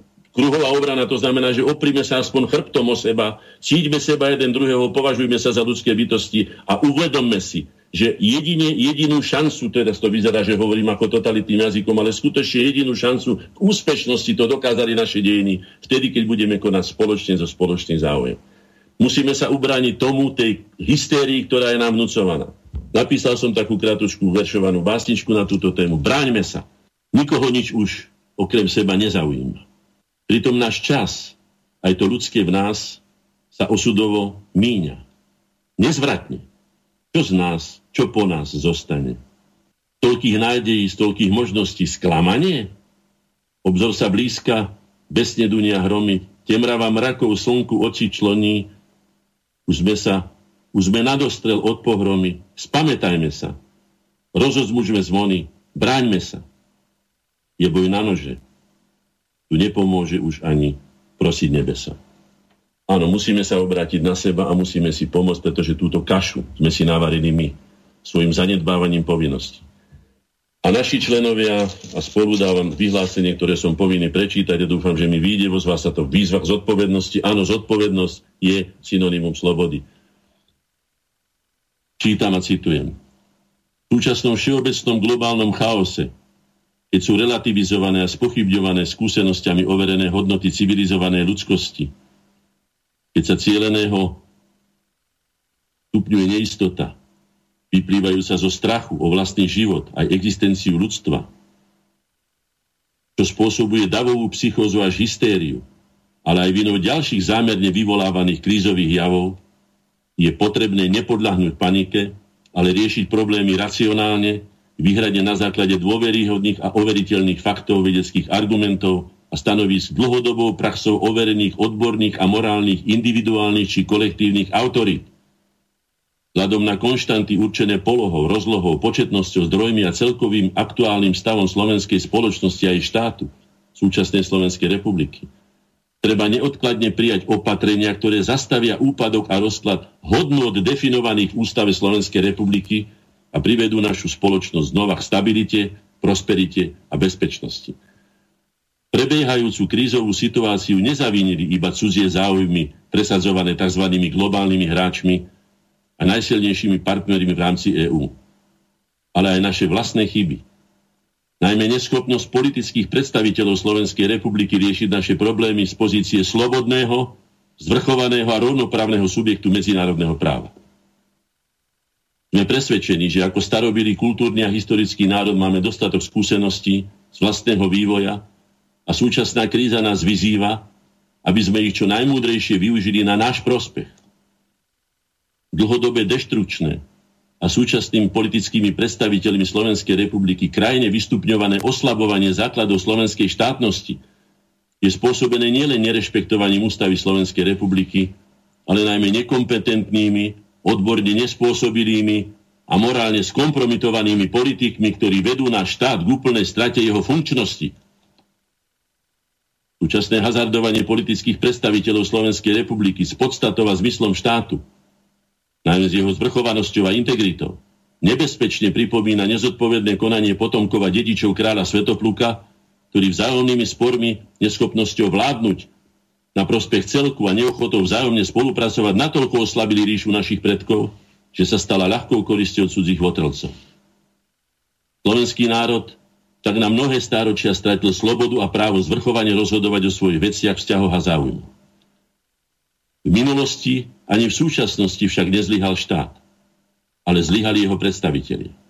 Aj v súčasnosti nezlyháva náš štát ani demokracia, ale tí, ktorí si vládnutie ako službu spoločenstvu svojvoľne a egoisticky zamieňajú s anarchiou či dokonca s totalitou. Zodpovední sme však všetci, lebo všetci môžeme stratiť to najvzácnejšie, čo všetky generácie Slovákov spoločným úsilím a nesmiernymi obeťami vytvorili, vybojovali a dosiahli. Súčasný stav krajného ohrozenia, vyhlásený vládou Slovenskej republiky ako núdzový stav, vylučuje akékoľvek vnútorné, teda naše slovenské vzájomné spory a konflikty. Vyžaduje od všetkých občanov, aby sa správali zodpovedne, spoločne bránili spoločné hodnoty a životné záujmy a bezpodmienečne podriadili svoje síly a schopnosti slovenským národnoštátnym záujmom. Každý, kto aj napriek súčasnej krízovej situácii uprednostňuje svoje osobné ego či iné čiastkové, napríklad stranické či koaličné záujmy, dopúšťa sa zločinu vlasti zrady. konajme s vedomím, že hoci najväčšou zodpovednosťou najväčšiu zodpovednosť za stav štátu a jeho občanov vždy majú politickí predstavitelia, príslušnú, najmä odbornú a morálnu, ale aj občianskú zodpovednosť nesú vo vlastnom aj spoločnom záujme všetci občania Slovenskej republiky, aj všetci, ktorí sa hlásia k slovenskému národu. Naša historická skúsenosť jednoznačne dokazuje, že výhradne iba spoločnými silami a múdrym svorným a jednotiacou ideou spoločného prospechu koordinovaným konaním môžeme ako národ prežiť a zabezpečiť perspektívnu budúcnosť aj pre ďalšie generácie. Naša výzva na zodpovednosť nie je výzvou na slepú, hluchú a nekritickú poslušnosť akýmkoľvek nekompetentným a neodborným rozhodnutiam stranických nominantov, pochybnej úrovne a kvality. Je výzvou na zodpovedné konanie podľa odporúčaní dlhodobou činnosťou na všeobecný prospech overených odborných a morálnych autorít a v súlade nielen s našimi životnými národoštátnymi záujmami, ale aj s vlastným svedomím. Pozdravom spoločne za slovenské, slobodné a zvrchované Slovensko, Združenia slovenskej inteligencie, koredianera osobnosti, William Hornáček, predseda 10.10. roku 2020. Pán Hornáček, Tri minútky do konca relácie máme tak nejaké také záverečné zhrnutie a rozlúčenie sa s poslucháčmi by sme potrebovali. Ďakujem pekne, že nám to teda vyšlo takto. Povedzme si už mnoho razy a zopakujme si a nevzdajme sa toho, čo je našim právom a našim právom, ale zároveň aj povinnosťou. Nikdy sa už nevracajme tam, kde sme prežili útrpné naše dejiny, ktoré boli zaplatené nesmiernymi obeťami. Máme takú šancu, akú sme nemali v celých našich dejinách. Presvedčme o tom aj svoje deti, aby našli, našli zmysel svojho života, aby ho, aby ho uskutočnili tu, po svojej vlasti doma. Aby z tej vlasti urobili to, čo je potrebné urobiť a to, čo sa snažia urobiť všetci vlastenci. To je jedno, či sú to maďarskí vlastenci, alebo polskí, alebo českí, alebo nemeckí, alebo iní, vo svojej vlasti, predovšetkým vo svojej vlasti. Ja nikoho nechcem zatvárať tu, aby sa nemohol dostať do sveta. Choďte po tovaríku, choďte získať, choďte získať skúsenosti. Zistíte nakoniec, že všade je chleba o dvoch kôrkach a všade je potrebná osobná iniciatíva, zainteresovanie sa na vlastnom osude. Nie len, ako sa to často hovorilo, ťahanie Pána Boha za nohy. Pomáhaj nám, spas nás, zachrán nás. Preto sme si narobili my, on s tým nemá nič spoločné. Dal nám takisto dve ruky, dve nohy, dal nám takisto hlavu, ako ho dal Švajčiarom, ako ho dal, ja neviem, ktorí sú úspešní, hej. Už ich moc nie je žiaľ, teda bohužiaľ sa podarilo narušiť tie, tie prirodzené štruktúry, najmä v hodnotovom systéme, v overenom hodnotovom systéme, znovu to zopakujem, to je veľmi dôležité. Veľmi dobre vieme, akú úlohu tu zohráva rodina, akú úlohu tu zohráva priateľstvo, lebo dané slovo, akú úlohu zohráva motivácia. Tá motivácia zohráva rozhodujúcu úlohu. Ten, kto nemá motiváciu, nič ani neurobí. Potuluje sa životom, ako keby bol cudzincom, ako keby tam nepatril. A samozrejme, že stiažia z toho tí, ktorí za svoju motiváciu považujú ovládanie druhých. Neumožníme im to. Ujmime sa, ujmime sa svojich povinnostiach pri obrane slobody, pri raste svojej osobnej kvality, zvyšovaniu kvalifikácie, tešenie sa zo života, jeho perspektívy. Odovzdajme deťom to najlepšie, čo máme. Nie len lásku, ale aj vedomosti. Tak sa to robilo vždy v úspešných spoločnostiach. Kto by mal mať väčší záujem na tom, aby slovenská spoločnosť bola úspešná? Celá so všetkými Slovákmi, ktorí žijú v Austrálii, ja neviem, v ohňovej zemi, alebo v Amerike, alebo ja neviem, v Európe, všade, ale najmä doma. Pozrime sa do zrkadla, pozrime sa sami sebe do očí a najmä sa pozrime do vlastného svedomia. Urobili sme všetko preto, aby sme to, čo tak vyhlasujeme mnohorazí, aby sme to aj naplnili skutkami. Naplňme to skutkami. Je to na náš prospech a je to aj na prospech všetkých, pretože keď budú takto vyzerať národy a štáty sveta, bude tu aj pokoj, zbavíme sa chaosu a budeme mať perspektívu takú, akú sme si zaslúžili. Ďakujem vám pekne. Ja tiež vám veľmi pekne ďakujem. Viac času v tejto relácii nám už bohužiaľ neostalo. Lúčim sa s vami, lúčim sa aj s našimi poslucháčmi. Teším sa na ďalšie relácie. Najbližšiu reláciu budeme mať e, v sobotu. E, bude to relácia permanentného prípravného výboru, kde členovia tohoto prípravného výboru e, budú prezentovať svoje stanoviská a názory. Takže ešte raz vám veľmi pekne ďakujem a prajem vám príjemné počúvanie ďalších relácií Slobodného vysielača. Do počutia. Ďakujem, do počutia. Vysielací čas dnešnej relácie veľmi rýchlo uplynul, tak sa s vami zo štúdia Banska Bystrica Juh lúči moderátor a zúkar Miroslav Hazucha, ktorý vás touto reláciou sprevádzal.